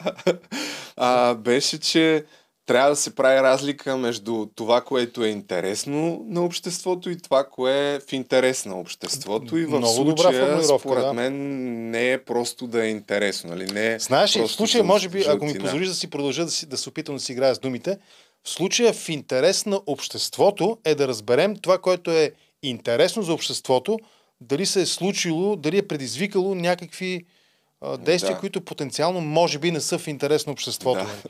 Това е врътката да. около жълтата история, около това нали, какво правят двамата Кирил и а, Лена в една квартира някъде в София и дали той се държи за да. парапета или нещо там нали, штрака с пръсти, докато, докато тя отключва вратата. Нали. Завършвам с тази тема, която ти помоли, въпреки че наистина изобщо не съм запознат. Русия започва да се да се разпада отвътре. Украина отрече да има връзка с взрива, убил дъщерята на Александър Дугин. А, има и видео даже, това въобще даже не мога да не знам толкова много за Александър Дугин, така че със сигурност... Александър Дугин е руски националист. А, а има изживява и кадри, се, тома, има и видео. Изживява се като философ. О, я чакай само да пуснем да видим пак да, да открадем. руският философ, определен като близък до Путин, Александър Дугин, е била взривена в джип край село Болшиевязоми в Московска област, съобщават световните агенции. Дария Дугина е загинала на място. Целта всъщност е била баща и по първоначална информация, който е трябвало да пътува в същата кола, но се е качил в друга. Припомням ви, че Александър Дугин е определен като идеолог на руския цвят и евразийството, създаването на свръхдържава чрез интеграция интеграция на Русия в бившите съветски републики. Горещ коментар в студиото сега с Елена Поп-Тодоро. Да. Да, да, да Дугин той е такъв, изживява се като философ, идеолог, маргинален е на този етап, нали, или около маргинален, да го кажем така, нали, не, не е водещ в момента идеолог, стратег и този, който душеприказчик на Путин, да речем но със сигурност не е, не е фигура без значение в руската експанзионистична и имперска доктрина, със сигурност. Бива гост в TV Alpha. Дугин е вреден, да, той е вреден. Нали, той е вреден, той е свързан... Естествено, че ще бъде гост в Alpha TV. Нали. Той е свързан с... А, как се казваше? Цар... А, Царград. Царград а, канал на Малофеев, един друг руски известен и медиен дец, и, и а, националист, пропагандист, пропагандон и така нататък. А, но да, да, да, идеологията на Дугин в много голяма степен е в основата на в достатъчно голяма степен е в основата наистина на съвременната руска имперска доктрина. Дугин е този, който казва за украинците, че трябва да бъдат убивани, убивани, убивани, казвам ви го като професор, цитирам дословно. А, Неговата дъщеря Дария Дугина, тя е също политолог. А, Тя е най-вероятно от собствения си баща, беше подготвена за едва ли не негов наследник и продължител. А, Тя е част от неговата идеологическа конструкция, а, пропагандира същата тази идеологическа конструкция и нарича украинците а, подчовеци. Буквално, цитирам.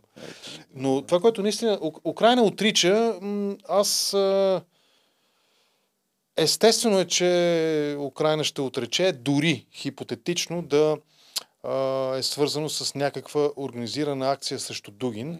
А, това, което аз разбирам е, че Дугин е трябвало да пътува, поне на този етап информацията е такава, а, трябвало да пътува в колата, с, в този джип, нали, не с дъщеря си, а с един от спряганите за наследници на Путин а, руски политици. А, сега, това повдига въпроса за действието, нали, дали това не е действие извършено, Пусна планирано, Кадрите да а, планирано от а, ФСБ, нали, от Руската служба за безопасност. М, Путин, той не разчита изцяло на ФСБ, той разчита по-скоро на службата за охрана на, на президента и на президентската институция. Нещо като, може би, руското Secret Service или руското НСО в някаква степен. Ето го Дуги, нали, самия Да. той се е хванал за главата и гледа. На практика, трагичното в тази картинка е, че нали, в този кадър е, че Дугин гледа как загива собственото му дете, при условие, че наскоро беше призовавал да бъдат убивани украински деца. Нали, буквално, украинците трябва да бъдат убивани, убивани, убивани. Това са думи на Дугин, което цитирах. Нали. Трагично е, наистина, един трагичен инцидент, но, но, ако наистина по-скоро... А, значи има два сценария. Единият е вътрешна борба, нали, вътрешна чистка в Кремъл и около Кремъл. А, другият, а, другият паралел, който можем да направим... хм, тук аз ще говоря една идея по-конспиративно, но на мен цялото това нещо, това, което се случва нали, с едни взривови палежи в, в, вече на територията на Руската федерация, не само в окупираните от Русия територии от Украина, а, на мен ми напомня по някакъв начин смътно а, това, което се случи с, след Мюнхен 72 година. Когато а, беше избит а, целият отбор, олимпийски отбор на Израел, и след това израелските служби един по един а, започнаха да ликвидират насама там по света, да ликвидират а, хора, които финансират а, ислямския тероризъм. Нали. Тези, които са отговорни за убийството на за убийството на избиването на нали, през Мюнхен 72 година. А, Тук има едно изречение на този пост. Да. Извинявай, че те прекъсвам. Да. Партизани сега в Москва, за което а, без да съм правил кой знае какво проучване, но се заговори за м, такива опозиционери на, на Путин в Русия вече отвътре. Но Това предполагам, че е някаква версия тук. Ами, ти ще коментираш ли тази тема, понеже си доста бързо реагираш и си актуален днес аз в да, аз твоя точно, точно това си... А, днес... Да, да, днес ще разговарям с Калин Димитров. Той е така български оръжен експерт. Доколкото знам, все още е в Украина, т.е. буквално нали, на километри от фронтовата линия. И със сигурност ще коментираме и това. Нали. Кой е Дугин, идеологията му. А, ти даже добре, че, добре, че повдигна въпроса, за да мога да, да го подсетя него, нали, да си подготви все пак, нали, някаква така, да има идея в главата, че и за това ще говорим, да не го изненадам. Но да, само да довършам и предишното си така, Добре. опит за, опит за не точно конспирация, колкото за сравнение някакво да направим. А, та да, та, та, та, сходна така, връзка, прилика с начина по който тогава м, израелското разузнаване действа, избивайки тези, които са поръчали убийствата, нали, а, са финансирали по-скоро акцията, терористичната, терористичната атака срещу израелския отбор тогава олимпийски. За мен приликите са сходни. Нали, прекалено не сходни, но няма да се изненадам, ако украинските служби нали, Не са започнали така. действат по някакъв такъв начин. Няма да се изненадам. А, но, но по-вероятният сценарий, извън конспирацията ни, на този етап, не казвам, не, не го твърда уверено, по-вероятен сценарий това да е някаква вътрешна, вътрешна саморазправа и чистка, организирана от руските служби, а, с цел да, да подготвят а, идването на някого след или отстъплението на самия Путин. Нещо от рода. В крайна сметка не вярвам, не знам, може би наистина е предмет на някакъв по-интересен и по- по-компетентен дори, няма да се обиди, ако така го кажеш, анализ а, доколко Дугин е значима роля за Украина, а, значима фигура за Украина. Че да виждаме ръката на украинските служби там. Само не знам. Извинявай, ще пусна тук някакъв отказ. Вот эта страшная идеология, это Азовсталь, это то же самое, что смерть, это утрата соборности. Поэтому на самом деле ситуация очень серьезна. А, необходимо э, введение идеологии. Сейчас битва это не просто битва одного оружия с другим оружием. Сейчас это битва идей, битва двух цивилизаций, битва двух, а, на самом деле, Но мировоззрений. наша идея – это свобода. Во всех смыслах. Свобода вероисповедания, свобода языка. У нас страна одна из самых свободных в этом плане, потому что на Украине уже в некоторых областях официально запрещают русскую православную церковь. Ну, Да. это как бы так. В Сумской области, например, сейчас происходит такое. О, не, Но не, не, здесь на самом деле не- вот не должен быть найден компромисс. С одной стороны, да, мы свободны, мы начали эту операцию очень деликатно, аккуратно, Не но, возможно, глянь, иногда нужно быть чуть более жестким Да. и чуть меньше прощать, потому что те преступления, которые совершали эти люди, которых Прощать за людьми... преступление вообще нельзя. Да, безусловно. И э, их и на самом деле здесь нужны просто создание собственных трибуналов. Мариупольский трибунал, Донецкий трибунал. В каждом городе, подобно Гаге, должен быть создан трибунал, который будет расследовать преступления вот этих не людей, а это уже не люди. И здесь, конечно, нужна идеологическая работа, и нам нужно всерьез понять, в чем состояла их идеология, а это идеология смерти, и в чем состоит наша идеология. Это тоже, на самом деле, вызов и самим нам. Аз много не разбрах, ама тук пише Dugin's daughter, Ukrainians are not humans, they all deserve to die. Ка- Каза ли го това някъде? А, може би към края, ти прекъсна малко преди Да. края, но това, което тя обясняваше, че трябва да има създадени, трябва да бъдат създавани трибунали в Донецк, в Луганск, навсякъде и трибунали, които да преследват тези не хора. Нали, Украинците вече са не хора, тя това Да. каза, те не са човеци, нали, те са сега не хора, нали, термина, вероятно тя го заимства от а, наци- нацистското унтер, унтерменш, нали, Да. под човеци. И тя не казва нали, а, ни люди, нали, не знам на руски, не си спомням на руски как звучеше точно нали, нали, под човеци, но да, да, да, не човеци, украинци са не човеци. Не знам накрая, нали, може би казва в края. Я, я, я, я, дай да видим. Нали. Накрая Дай да нещо пак. каза, ама... Не, не, точно, не, не. Да. Донецкий трибунал. В каждом городе, подобно Гаге, должен быть создан край. трибунал, который будет расследовать преступления вот этих не людей, а это уже не люди. И здесь, конечно, нужна идеологическая работа, и нам нужно всерьез понять, э, в чем состояла их идеология, а это идеология смерти, и в чем состоит наша идеология. Это тоже, на самом деле, вызов и самим нам. Смотри, ты, ты правильную вещь Нещо е, те, ни люди, Аз не чух, нещо, може би не някъде в началото, кога казал, сега да не въртим напред-назад, Да. нали? А, но баща й казва, украинците трябва да бъдат убивани, убивани, убивани. Казвам ви го като професор, край на цитата. И, и тя казва, ни, това не са хора, ни, това са не човеци, ни, това, са не, това не са човешки същества. Интересно, Как? темата ще бъде продължена. Предлагам в твоя коментар, Със сигурност, в, в контракоментар, абонирайте се, Благодаря. има линк в описанието и гледайте днешния епизод, който даже трябва да излезе малко след като сте гледали това. Трябва вече да, да почне. На живо, да започва на Благодаря живо. ти. Даже Любо, аз ти благодаря. доста интересно сега накрая. Ще Тази се тема със сигурност, темата, тази тема със сигурност ще-. Извинявай, говори Да. върху теб. Ще се поинтересуваш. Това е. Да, това, което кажеш, ние не знаех достатъчно. Аз също все още малко знам по въпроса и смятам, че ние ще имаме повод а, с теб а, другия неделник да отделим поне 5 минути от него на тази тема със сигурност. А, Интересна е. Наистина е интересна. Сигурно ще стане ясно или поне ще има много по-стройни хипотези. Кой стои Да. за това? Нали, ФСБ или украинските, а, украинск, украинските служби? За сега съм по-скоро на мнение, че това е вътрешна някаква чистка, нещо някой на някого. Особено ако наистина Дуги не трябва да пътува в тази кола с един от основните играчи, които са спрягани, как се казваше, при Лепин, мисля, че беше, не съм сигурен, а, който е спряган а, за наследник след а, възможен кандидат за да наследи нали, империята след Путин. А, а Путин, че се подготвя неговото оттегляне също така и отстъпление. М, Ще видим. Има една седмица до следващия неделник. И евентуално да направим промоция на чашата. Евентуално. А, да, да, да, да. Чашите, хубавите неща стават бавно. Както ти казваш, водата има такъв чудодейна сила, нали, има водата, почти като онези чаши, които а, Кашпировски, ти, Кашпировски ли беше? Нямам тези познания. Кашпировски беше, нали? Кашпировски ми звучи познато, но никаква идея. Кашпировски. Кашпировски, точно така. Кашпиров е в началото там на прехода. Едни чаши се слагаха на телевизорите и той нещо им говореше и ги енергизираше, нали, там броеше 10, 9, 8. Попаднах на едно предаване, между другото, от 90-та година, когато първите години на демокрацията в БНТ, което са правили, говорят за как, дават съвети как да се развива бизнес, нещо такова. Има го в YouTube, някакви стари предания попаднах. То Алексан... а, не на Александър, Добромир Гущеров е гост там, един от там червените. Има, да, мина се.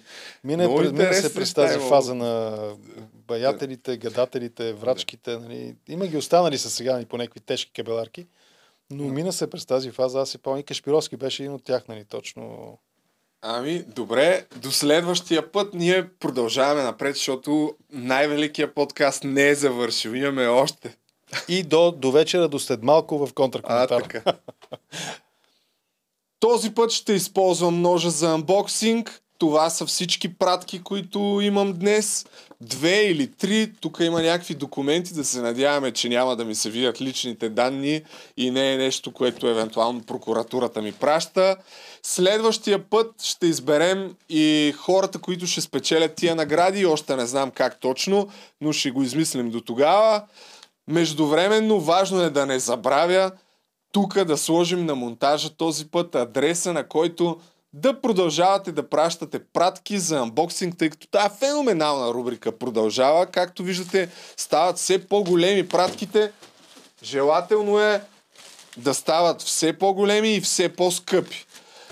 А сега започваме, въпреки че това е, изглежда интересно, нямам представа какво е, въпреки че що годе е прозрачно. Започваме с първата пратчица, която... Аре, бе. А, напомням ви, че една от причините, ако сте бизнес, а дори да не сте бизнес, що па и пак да не пратите нещо, да изпратите готин продукт, че качваме видеята в TikTok и в Instagram, където правиме десетки хиляди гледания в TikTok особено. Така че ни последвайте и там. Здравей, Любо! Вижда ли се така? С... Е така.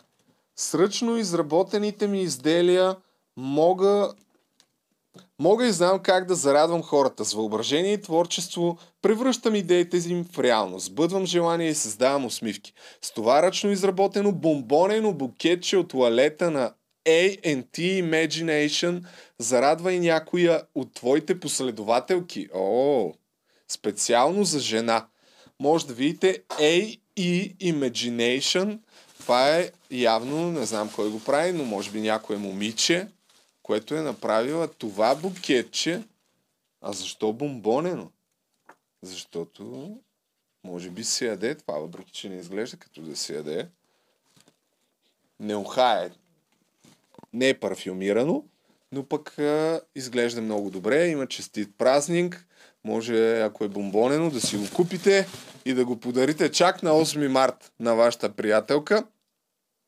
От, а, ето бе, от Джесика Александра Тоджарова. Ето, надявам се да се вижда.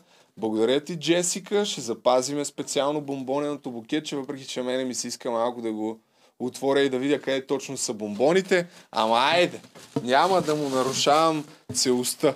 Все още нямаме момиче на анбоксинга, така че ако случайно някой иска да стане, да пише на имейла Любомир .жечев кломба yahoo.com Сега видим документите. Защо пък документи, бе, човек?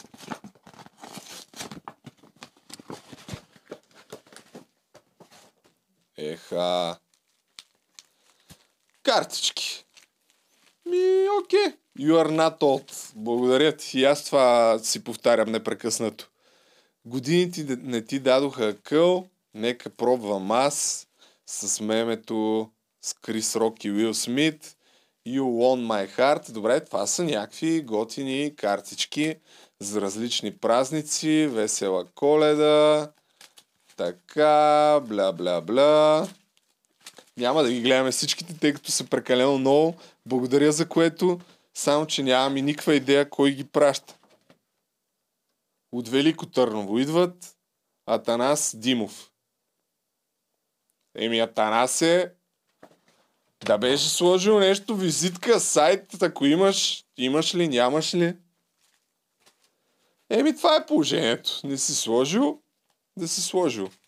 Тази година нещо по-скъпо, човека прави картички, ръчно изработени, предполагам. Чай да отворя една всъщност. Вътре може да има нещо. Е, тая за коледа. Еми да, тя наближава вече. Так му ще разберем. Макар, че като гледам просто е плик и картичка. Това е. Едва ли има нещо. Тук е информация. Няма.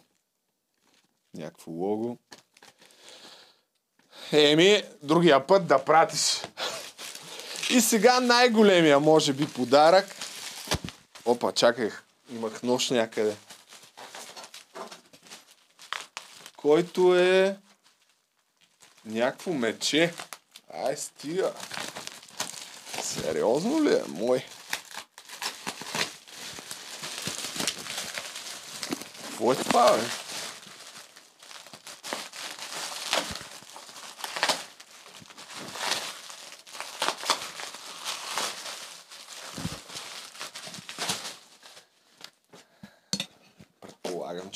Възторг от този сегмент на подкаста. Много е интересно. Как се отваря това по дяволите? От време на време забравям, че трябва да ги пращаме след това на някакви хора. Еми ще ме извинявате, ама това ще го срежем. Са. Ще му измислим някаква друга опаковка. Някакво одеяло, човек.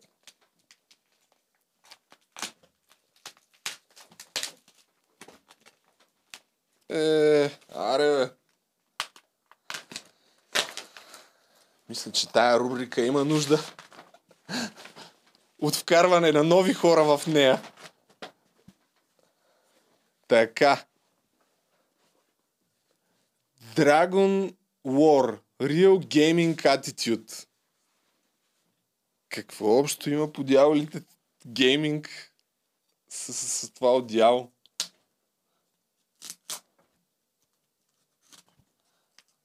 Продължаваме. Анбоксинг на одеяло. Никога не знаеш кога ще ти се наложи. А, това е за някаква... някакъв симулатор, най-вероятно. Предполагам.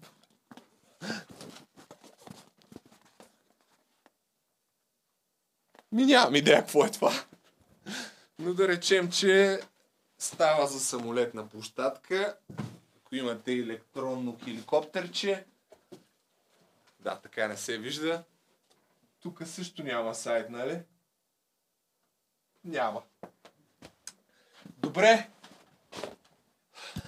Толкова от днешния анбоксинг. Продължайте да пращате пратки. А, отново ви приканвам да бъдат още по-скъпи от тези. Няма по никакъв начин да навредите на моето настроение. Една от най-интересните рубрики въобще създавана някога в YouTube. Две мнения няма по този въпрос. Това е, това е адреса. Продължаваме натам с Константин и Емо, които ще ни разкажат за Марио Иванов каратиста. Кой е той, защо е важен, с какво е свързан, е сега ще разберем. Време е, уважаеми приятели, да си поговорим за убийства и престъпления. И това, че изкарах нож преди малко, не е основната причина за това нещо. Основната причина е, че вече тук до мен са Емо и неговия приятел Константин. Емо би трябвало да ви е познат. За трети път участва в подкаста. Константин, както виждате, и двамата има изключително удобно на това розово диванче. Вие двамата мисля, че сте по-високи от мен. Ти със сигурност. Ми. А вие се познавате от колко време първо? Да, така встъпителен въпрос. Ами, да. Ние сме съученици от гимназията, още от 8 клас и продължаваме Горе, да сме близки. Скоро сега. може и да направим 10 години. Ти обаче учиш културология. Да, в Софийския университет. А ти какво учиш? Аз съм право. Ти учиш право, да. Пътя ви се е разделил, но пък ето приятелството остава. В един квартал ли живеете? Ми, пак сме в центъра на Да. близко, ама Добре. няма граници пред... Друг път ще си говорим повече за вас, а сега е време по същество, тъй като имахте задачата да направите нещо, да изберете тема, която по някакъв начин да е свързана с криминалния свят, защото според мен криминалните истории винаги се гледат. Не съм ви давал аз темата, даже нямам представа за какво ще говорите. Ще говорите за Марио Иванов Каратиста. Кой е той и защо решихте, че ще е интересно зрителите да научат повече за него? Ами, Марио Каратиста е един от най-големите сводници и всъщност един от най-сериозните престъпници в Северна България. Той идва от а, Плевен. Не са негови снимки, това, което показвали го Не в са момента. негови. Да, Да. няма. Тук снимка имаме ли го? Няма, не, не успяхме А да вие, негова се снимка. подготвяхте за темата, решихте, че не е нужно Причината- дори да го по- покажем. Така ли? Причината, поради която Марио няма. Иванов, а, така, каратиста няма снимка, е поради инцидент, в който той попада, докато купува... Но ще стигаме до там, разбира се, но малко така спойлер. Няма негова снимка, така ли? Няма, но всичко отгоре. Той е Уау. твърде грозен, за да се направи снимка. Попа... защото- Купува бомба в Москвич от а, човек, който прави бомби и бомбата гръмва, докато са вътре. Един човек умира на място, а той губи ръка, око и има метална пластина в главата. Предполагам, че Но както оживява. каза. Коцето, да, оцелява. Киборг, нали, сега не искам да звучи комично, но да, оцелява и може би това е една от причините, поради която по-добре. Няма негова снимка в интернет. Добре. Значи, а, а той е престъпник. Той е престъпник, сводник, така, има доста големи връзки, да не говорим и с на институционално ниво, с прокуратурата, с... Ето, може тук в момента да покажем снимката на всъщност двамата. Ами ето, да, точно така. Отляво виждаме а, това е архиерей Костадин, който... А, Костадин, да, знам как беше. А, да, Костадин Костадин Гаврилов. който всъщност с поп, нали, в тази институция малко ми напомня на под прикритие, явно там са взели като прототип. Духовно тип лице. Духовно лице, Интересно, което има, лице, да. което държи, имат общ бизнес с него, държат едно кафене в центъра на Плевен, в хотел В хотела може да Интер покажеш сега. Значи, така, добре. Да, запо... Да. Марио Иванов Да. е от Плевен явно. Да. Разбираме, завързваме пъзела е малко по малко. Кога е живял? Жив ли е в момента? В момента не е жив, умира през а, 2003 година, 4 април, когато бива застрелян в именно хотела, който споменахме преди малко, Ако- от неговия съдружник. Ако по някакъв начин ви нарушавам хронологията на разказа, не е... Ние ще се да ми върнем пак към нея. На това по-късно ще отговорим, разбираш Да, да. Но, Но а, е също- роден от Плевен А, или живее в Плевен? Живее в? Плевен, занимава се, както спомена Константин, с а, сводничество и общо заето проституция и така подземния свят, да го кажем. Това, което виждате на вашия екран е хотела, в който, както по-рано спомена пак Константин, с риск да се повторя, има общ бизнес с споменатото вече духовно лице. Ето А, духовното лице. Да, което, колко да е духовно. Човек отдясно също е важен, защото както имаме духовно лице, така имаме и юридическо лице, да го кажем. Не е много правилно да се каже юридическо лице, тъй като хората от а, правния свят а, знаят по-подробно какво е, но това пред вас е... А, има го в записките, за да не объркаме име и случайно да удариме на слабо място. Това е шефа на Племенския районен съд Валери Цветанов, който е засечен да присъства по време на убийството и какво са правили преди това заедно в компанията на Митко, а, Марио Каратиста и на духовното лице буди само подозрения, които по-нататък ще кажем вече, че Това съда... е, Мгм. той е присъствал 2003 когато го убиват. Да, Когато заедно убиват, с а, духовното лице. Обаче, преди, а, както казахме, нямаме снимка на каратиста. Ще използваме прякора му. Но нека си представим, що за човек е бил. Нека да Изключително... си го представим. Затворете очи в момента. Описахме го малко по-рано, както когато е хванал бомбата, тя е гръмнала, изгуби го ръка и страхотен око. избор да говорим за някой, за който няма нито видео, нито снимка. Значи може да го опишем по какъвто начин си искаме. Абсолютно. Феноменално. Но така, лицето е познато на а, така, хората от закона, тъй като първото му проявление 2002 година има заведено дело срещу него, в което той отвлича момиче и не пълнолетно момиче, държа да отбележа, и казва, че или ще работи за него, или ще я продаде. Съответно, вече говорим и за трафик на хора, който... Е, те го убиват 2003-та. на 2002 не му пречи да се занимава все още Е, с тези неща. Да се занимава, то няма и една година докато... Еми, виждат, виждаш колко искаш, е, искат да го разкарат. А кога, кога е станал сводник? Ами той не мога да ти кажа кога е станал, защото информацията при него не е толкова мащабна, че не можем да се позовем на нея. Информацията, която имаме е изцяло от а, статии, които са писани именно тази година. И във връзката също така с негови други колеги, които са в този бизнес и до сега до каква степен вече могат да споделят повече данни за това. Но има, има всъщност много заведени дела и за него, както и за неговите колеги по-нататък, а, за да точно за Хулиганство, сводничество, всякакви неща от подземния свят. Но тези три... А кога е роден, знае ли се поне? И това го няма. Ами на 35 години всъщност. Умрял е на а, 35, ако направим математиката, но съответно дата не можем да дадем с точност. Да, да, да. Но-. Мисълта ми е, че е роден някъде 67 година, що ме умрял 2003. Да, 2003, да. 67-8.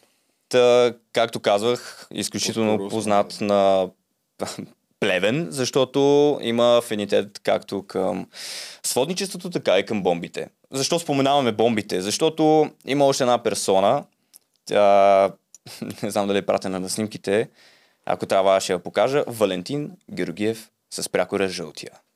С какво е известен този Валентин? Четири снимки сте пратили общо взето. Така, хората Две да имат... тях показахме вече. Хората да имат предвид, че отива тази много, история. много бегли, много бегла информация има от към... Точно заради това искахте малко криминология, мистерия и ето сега ви я предоставяме. Да, добре. Няма да се обаждам на този етап. А, значи не е този човек, който... Този човек, Това когато е. показва Любо, е убиецът, неговия приятел, бодигард. От приятел става бодигард, от бодигард става даже негов съдружник в бизнеса с водничеството. И, И на конкурент четвърт... също. Да, и конкурент. Което Решава да... причината да... Да, решава да вземе бизнеса от него. И... Добре. Ма, ч- опитвам се да структурирам историята. Марио Иванов, роден 60, каратиста. Каратиста, точно Предполагам, така. че е тренирал така и карате. Боксера също го наричат въобще. Той е бил в а, разцвета на силите си, е, е бил в 90-те години, т.е. е бил част от някоя групировка. Щом е каратиста, много е вероятно да е бил при Иво Карамански и Слави Бинев, защото не знам доколко вие знаете, но особено в началото на 90-те години основните групировки са едната на Васил Илиев, става въпрос за 92-3, а другата, 91-2 дори по-скоро, а другата е била на Слави Бинев и на Иво Карамански. Каратистите са създадени от доцент Цветан Цветанов. Васил Илиев се спекулира, че е създаден от Любен Гоцев. Утре ще мога да разберете повече за това в моето видео, което ще кача в основния си канал. Та, той е Михаил Марио Иванов, каратист е, Той има и бил други някакъв... каратисти. Най-вероятно е бил, със сигурност е бил, не най-вероятно, е бил част от а, някоя от структурите на тия групировки и е отговарял, може би, за племенския там район, Да. северна България. Тоест не е от най-едрите риби, принципно. Не е бил едра риба, но точно това, че имал познания и привличане, така да го кажа, към бомбите, е бил доста използван, за да може Е, добре, да... кого е взривил? Така, сега... Тук има някаква... Точно така. А, а, дали може да е това сега? Това, което виждате е случка, развила се през а, 7-8 октомври 2004 година, когато е убита аптекарката а, само един момент. Ма той нали е умрял 2003-та, бе? Да, обаче той задвижва нещата. Точно това казвам. Той би използван така. Правилно каза, нека се повторя за зрителите. 2004 Добре. година, него, а, през 2002-2003, не е със сигурност колко, започват а, да го използват него като посредник. Това се случва в София на сед, пред седма гимназия. Аптекарката е син... А, Дъщеря, да.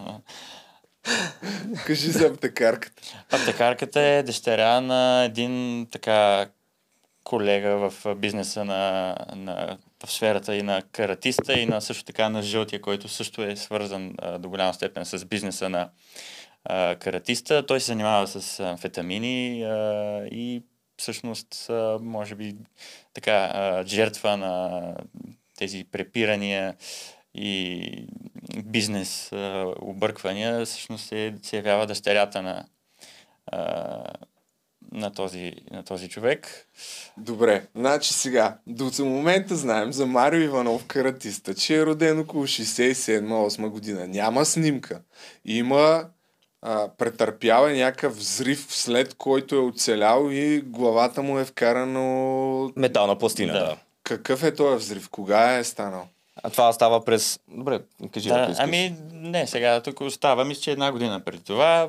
А, да, 2001. А, по време на, всъщност, една размяна с друг а, колега, партньор, който точно в момента на предаването на бомбата, бомбата гръмва, самият този, който му продава помпата, умира на място. Други също са ранени. И сега това вече каква спекулация се а, явява около тази случка. като по некадърност да е станала цялата Така а, се води, че по Има, има да. хипотеза, че той на място продавача или колега, както да използваме. Продавача на бомбата да, са го прецакали. Той, е, не, той се е опитвал да покаже на а, някаква, някаква специфика се е опитвал и просто не е нацелил копчето и той е гръмнал в ръцете му. Има също така спекулации допълнително, че е имало труп вътре в колата, което вече се казва да не би пък нещо да е замислено така да се случи. Дали е било случайно, дали не е било случайно. Пак казвам хора, случката от 2002-2003. Множество много... Извинявам се, че ще трябва да, да ви росна малко. Но защо, защо ни разказвате въобще за Марио Иванов, каратиста? Сега, а, извинявай, аз ще кажа защо разказваме за Марио Иванов, каратиста. Да. Така. Започнем за, там. Така, защото а, човек е от плевен. Така, така, не, не, не, нека да, нека да довърша. Човек е от плевен. Обаче защо? Има толкова много, има толкова много случаи с бомби, които се развиват там и човек дори няма, е, има заведени дела срещу него, те го познават, но никой нищо не прави по този въпрос. Това, да. и... Това искам да допълня, извинявай, че прекъсвам. Важно е да споменем, че прокуратурата всъщност въвежда адски много дела, било то с хулиганство, с предишни. Става в това? 90-те, в края на 97 до 2002 година тогава се случват в района на Плевен и като цяло в Северна България има адски много, те ги наричат, нали, че са терористи едва ли не, защото има адски много из, така, из други Взривени поставени взривове, бомби. Някои всъщност... по-такива знакови взривове в Плевен, които са се случили да са загинали хора, ами... по-известни, има ли? Ами, може да се, ето за пример да дадем на неговия колега Жълтия, който а, също там участва в някакви далавери и всъщност той подготвя една бомба в гаражът на, а, мисля, че беше а, шефът Жълт. на МВР, на РДВР Плевен. Жълтия? Валентин Георгиев. Валентин Георгиев Жълтия. Негова снимка има ли? Вече има негова снимка, със сигурност. Съм пращал. Ето това може би е той. И идеята е, че това, което трябва да споменем, говоряки за дали ще е за един картист, дали ще е за зелотия, дали ще е за всичките а, и там прякори на тези нищожни, как да ги кажа, вредители, само според мен, на, не само според мен, на обществото е, че всъщност прокуратурата не се занимава а, достатъчно с а, техните прояви, не ги осъжда. Това принужда, а, принуждава а, жълтият също така като колега на каратиста, а, бидейки под домашен арест и опитвайки се да потърси някаква помощ, колкото и да звучи нелепо от а, прокуратурата, той пише а, открити писма, в които а, обвинява свои колеги и всъщност а, разбира се, прокуратурата отново не си върши работата и това стига го кара да емигрира в Испания, където да се Нека да не казваме да емигрира, ами по-скоро бяга. Да. Защото е по домашен арест в, в този момент Ето, от да неговия живот. Кой е това? Жълтия? Жълтия, да. Жълтият. А... Плеве, избрахме каратиста, защото това е поредно по... Моля? Друго има ли, което трябва да научим за него от него? Да, иска... Освен, че, освен, че слага бомби и нямаме снимка. А... Не си заслужава, може би, да, да научиме за не, един не е по... Усещате ли, че тази история малко издиша? Uh, не, по-скоро даже, даже не, мисля, не мисля, че издиша и сега ще ви кажа защо. Защото Дай, да така, А, случката може да е от 90-те до 2 и някоя година, обаче се вижда до каква степен хората си затварят очите. По улиците се върват хора, бомбардировки се правят, терористи, както каза Константин, никой нищо не прави. И ето идваме 20 години по-късно, когато пак говорим за това, за да напомним на хората, че явно тогава нищо не се е правило, явно и в момента нищо не се прави. Въпросът Защото е, че като кажеш нищо не се прави и той е слагал бомби, трябва да знаем. Ето, пример. 97 година има бомба, има заведено дело, няма нищо. 98 година има бомба за... Ма, така, Има, трябват ни някакви факти. Именно. Това, а, слагал е бомби и Така. нищо не е станало, нищо не Този означава. господин, който виждате жълтия, а, просто Така. леко ни се разби хронологията. Ами, така, добре. а, този господин жълти, както виждате и Константин спомена, той лично е отговорен за поне 6 бомбардировки, които се случили в Плевен. Първата е на Националната палата, която е там и останалите 5 са във връзка с сплашване. Поне така се говори, че искат да сплаши хората там и да каже а, някаква децентрализация и това, което пожехме да се изкарат кирилите ризи на всеки, всеки да почне да сълчи хора. Както каза Константин, той е подготвил бомба за кмета тогавашния на Плевен, а, за го... Зеленогорски. Зеленогорски, да. С- И виждате до какво влияние се е стигнало до този жълтия. Обаче трябва да си има предвид, че този жълтия... А, да, а, сега може да... Гръмнала ли е тая бомба? Не е гръмнала Зеленогорски единственото, което а, прави а, две изказвания. Първото е, че... А, по-скоро няма да говорим за първото, ще споменем второто, защото той там казва, че познае кой е този човек, получил е запашително писмо, в което се казва, че ако не изпълни еди какво си, еди що си, а, ще получи бомба, пратка, така да го кажем, но до ден днешен не се знае наистина ли има писмо, няма ли, казал ли го за да го сплаши, име той не посочва. Сега, друго, което също трябва да се спомене при всички положения, че прокуратурата също, нали, забавяйки процесите и обвиняването на тези престъпници, е, също така трябва да се спомене, че Жълтия има отношения, очевидно, с... т.е. има параван а, юридически в лицето на своята приятелка, а, която е шеф на... А, всъщност, да, Председател да. магистрат юридически в Плевен, който успява също да прикрие а, престъпленията и това също води до... А жълтия е партньора на Марио Иванов, каратиста. Да.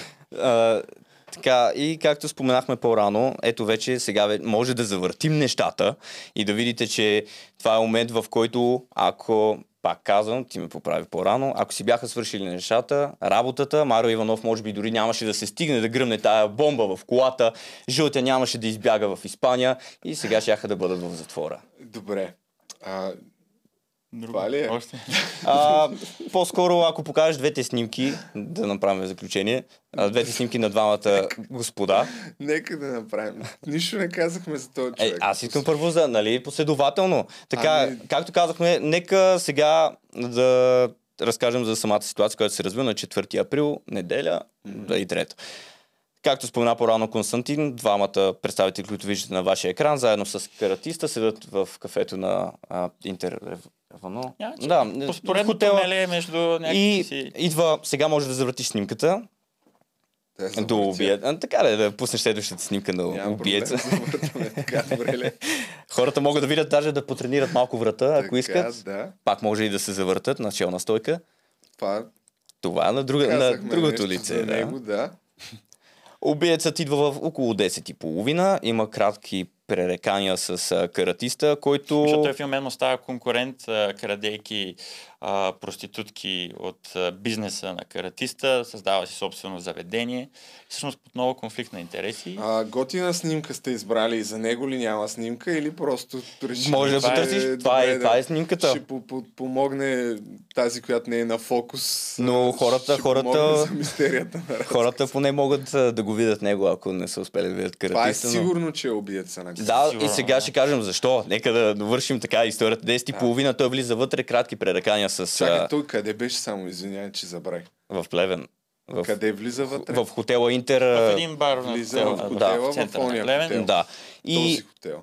който да, показахме. точно така. И Така, влиза вътре влиза вътре. Раз, цак. разменят думи с а, каратиста, при което вече влизаме в физическа схватка, която Двамата, той и той. той и каратиста, в която не знам как каратиста вади а, нож и от упор вкарва така малко разговорливо ще го кажа, карва пет патрона в главата му и го убива на място.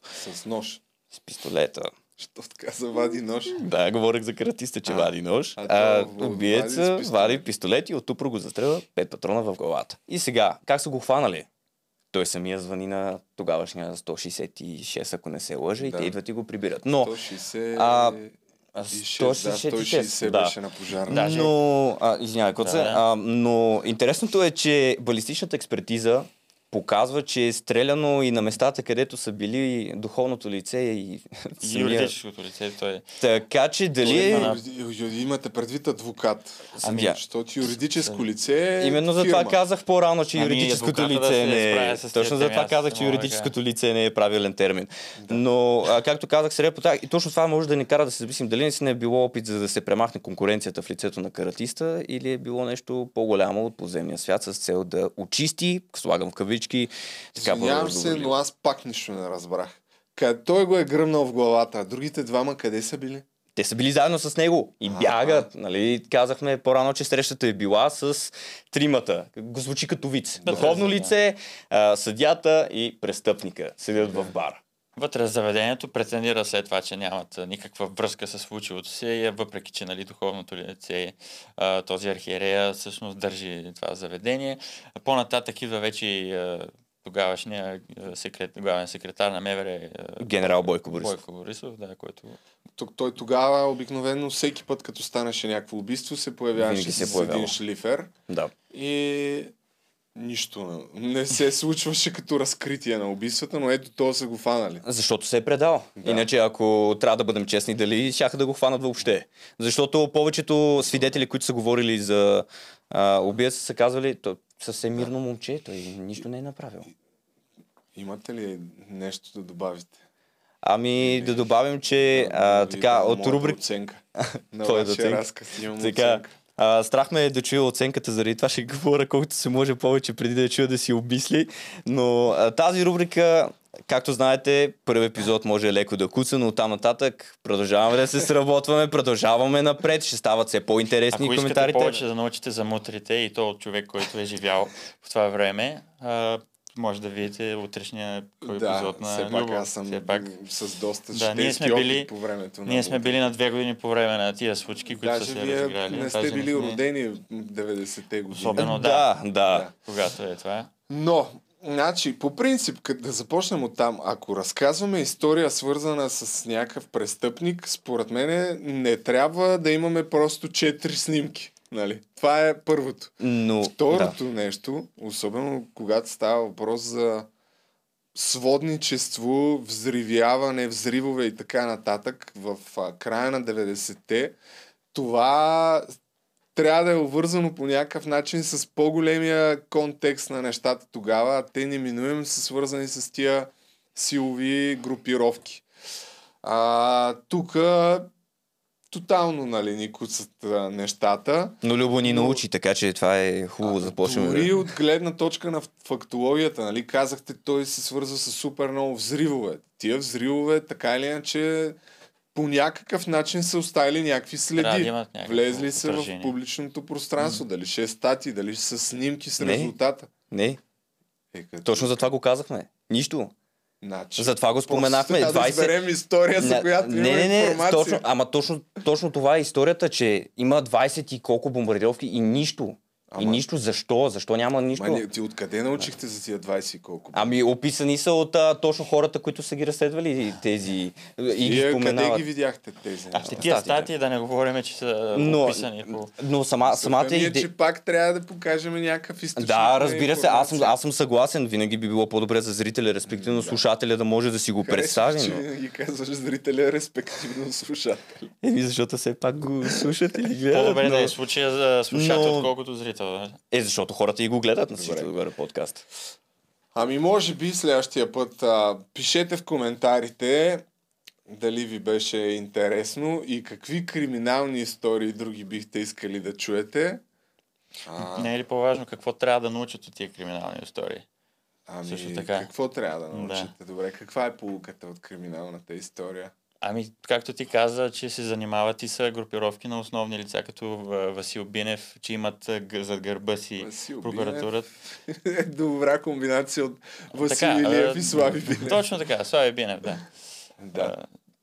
Това искам да кажа, че каква роля изиграват те, особено в такива групи, които са организирани. Това е организирана престъпност. Тя има основни задачи, има основни лица, които поддържат техните престъпления и всичко това е ужасно. Да ви пречи, че може би така... Е, Надявам се да не ви притеснявам не, с а, не, напротив, защото благородни а, и значи, така... както, както започна всичко, казахме, че е стаж. Ще куца. Може да не куца, ще куца. Обаче по-добре да получаваме смеха до нас, колкото после да. зад камерите да ни Значи, хване и... Предлагам следващия път просто да а, съгласуваме нещата так, предварително, вие да кажете за какво мислите да говорите и аз да ви дам някаква обратна връзка как си представям, разбира се, това не е най-добрият вариант, но как си представям, че трябва да бъде презентирана темата. Защото само с 4 снимки не е добре. И Така е. още повече, че говорим за някой, за който нямаме снимка. Нали? А, и така, дори не знаеме кога точно, в крайна сметка, от кога до кога е правил тия престъпления. От 90-те, средата до 2003 година, от неговата смърт, 4 април. Казахте, че е бил сводник, не казахме нищо за това. Ами, точно това, което било един от най-известните сводници на, в Северна България. Считам, че а, така да споменаваме допълнително за всичките тези престъпления, които сега сводник окей, явно било е... Добре. А какво може да дадеш на зрителите, така като загадка за утрешния епизод, все пак за мутрите тази тема? Като загадка, не, но като казвам по-големия контекст на нещата, но там става по-бавно, а, защото мутрите, те не са станали просто ей така. Те идват и, бъ, и са създадени в началото на 90-те години, когато от а, края на разпада на комунистическия режим и с всички източноевропейски страни, включително и в България, трябва да преминем към пазарна економика. Тоест, ако преди това, 80, до преди 10 ноември 89 година, когато Тодор Живков е свален от власт, всичко е било собственост на държавата и на практика никой не е можел да развива частен бизнес. След като пада този режим, държавните предприятия трябва да по някакъв начин да преминат в ръцете на частници. Нали, това частници са юридическите лица, зад които в крайна сметка седят хора. И целият този процес а, е интересно по какъв начин ще се случи. И ролята, нали, това са легендите, но те не са просто легенди, е, че ролята на групировките е била да опосредстват държ... разграбването на всички тези държавни капитали, а, които тогава са били в, а, контролирани от лидерите на Политбюро и чрез удобни пионки, колкото и така, дори аз ги наричам слуги, те да бъдат гаранта за това, че ще са по някакъв начин лицата на това раздържавяване и след това ще се отчитат на хората от а, комунистическия режим. Та, буквално в няколко изречения това е била тяхната роля. И а, комунистическите лидери са имали интерес от това да цари беззаконие и да няма свободно развитие на предприемачеството в България. И третата причина е, че трябва да се продължи развитието на контрабандните канали, защото по времето на комунизма също е имало движение на наркотици, оръжие, нелегален алкохол, цигари и така нататък. И след като се разпада комунистическия режим, хората, които са го движили това нещо, хората от държавна сигурност, са искали да продължат да го движат и са назначили удобни и готови на това хора. И това са всички тия хора на групировките. Започвайки от техните лидери като Васил Илиев, в последствие Маджо и Младен Михалев, Илия Павлов и така нататък. Та ще се опитам да презентирам цялото това нещо, така че да бъде максимално разбираемо с конкретни лица, конкретни събития, свързани от, общ... от политическия живот, защото тогава има много протести, има много убийства също така и, и така. Да бъде по някакъв начин структурирано цялото това нещо по години. Кои в началото на 90-те, кои са били водещите мутри и групировки и кои са били водещите политици, които са а, покровителствали с техните престъпления. Защото има над 170 а, така, поръчкови убийства в България и единствените разкрити са като е и това, който сам се е предал. Но пък тук интересното е също, що се е предал сам в случая на този убиеца на Марио Каратист. Mm-hmm. Може да са го принудили да се предаде. Именно за това, С... точно за това казвам, балистичната експертиза показва, че е стрелял по тримата, а не само по Марио Иванов. Тоест, да. явно виждаме някаква по-голяма поръчка, Другото която има. е след като е влязъл в затвора, колко време е лежал в затвора? Още ли е в затвора? Седи. Още е там. И ми до това, до такова заключение намерихме. И това не знаем. не, че не знаем, но до това заключение стигна. Защото обикновено хората, които се предават сами, особено в тия години, се предават, защото знаят, че ще лежат примерно 5 години и ще ги пуснат. Имате предвид, че самия той е премахнал конкурента в лицето и 100% е взел някаква Добре. по-голяма заплата. Окей, имате ли нещо да добавите? Кос? Ами, да, да знам. То ние не сме достатъчно компетентни по тази тема, това е ясно и... А, добре, значи ще продължим да подобряваме нещата. Ако трябва по десетобалната система да ви поставя оценка, колко мислите, че ще бъде? А, така, Може значи, зрителите да хората със самочувствие, от сега казвам, оценката е 8. Може да не беше хронологично представено, само 4 снимки, разбира се. Според и... мен е ти ще кажеш 2 или 1. 3,50. 3,50 даже звучи. От 10. Но все пак... Е, запълнихме камерата сега. Горе-долу. Казахме дали нещата, както казали го продължаваме нагоре, но това е първото. Продълж... Има още. Да, да. Продължаваме напред е положението. Както го казвам, да. Ами добре, благодаря ви все пак за това, че сте се постарали и, и така. До, следващи, до следващия път. Да, я благодарим. А, да, всъщност това е и края на, на най-великия подкаст. Абонирайте се. Пак забравих да го кажа в началото. Но няма никакво значение. Чао и до нови срещи!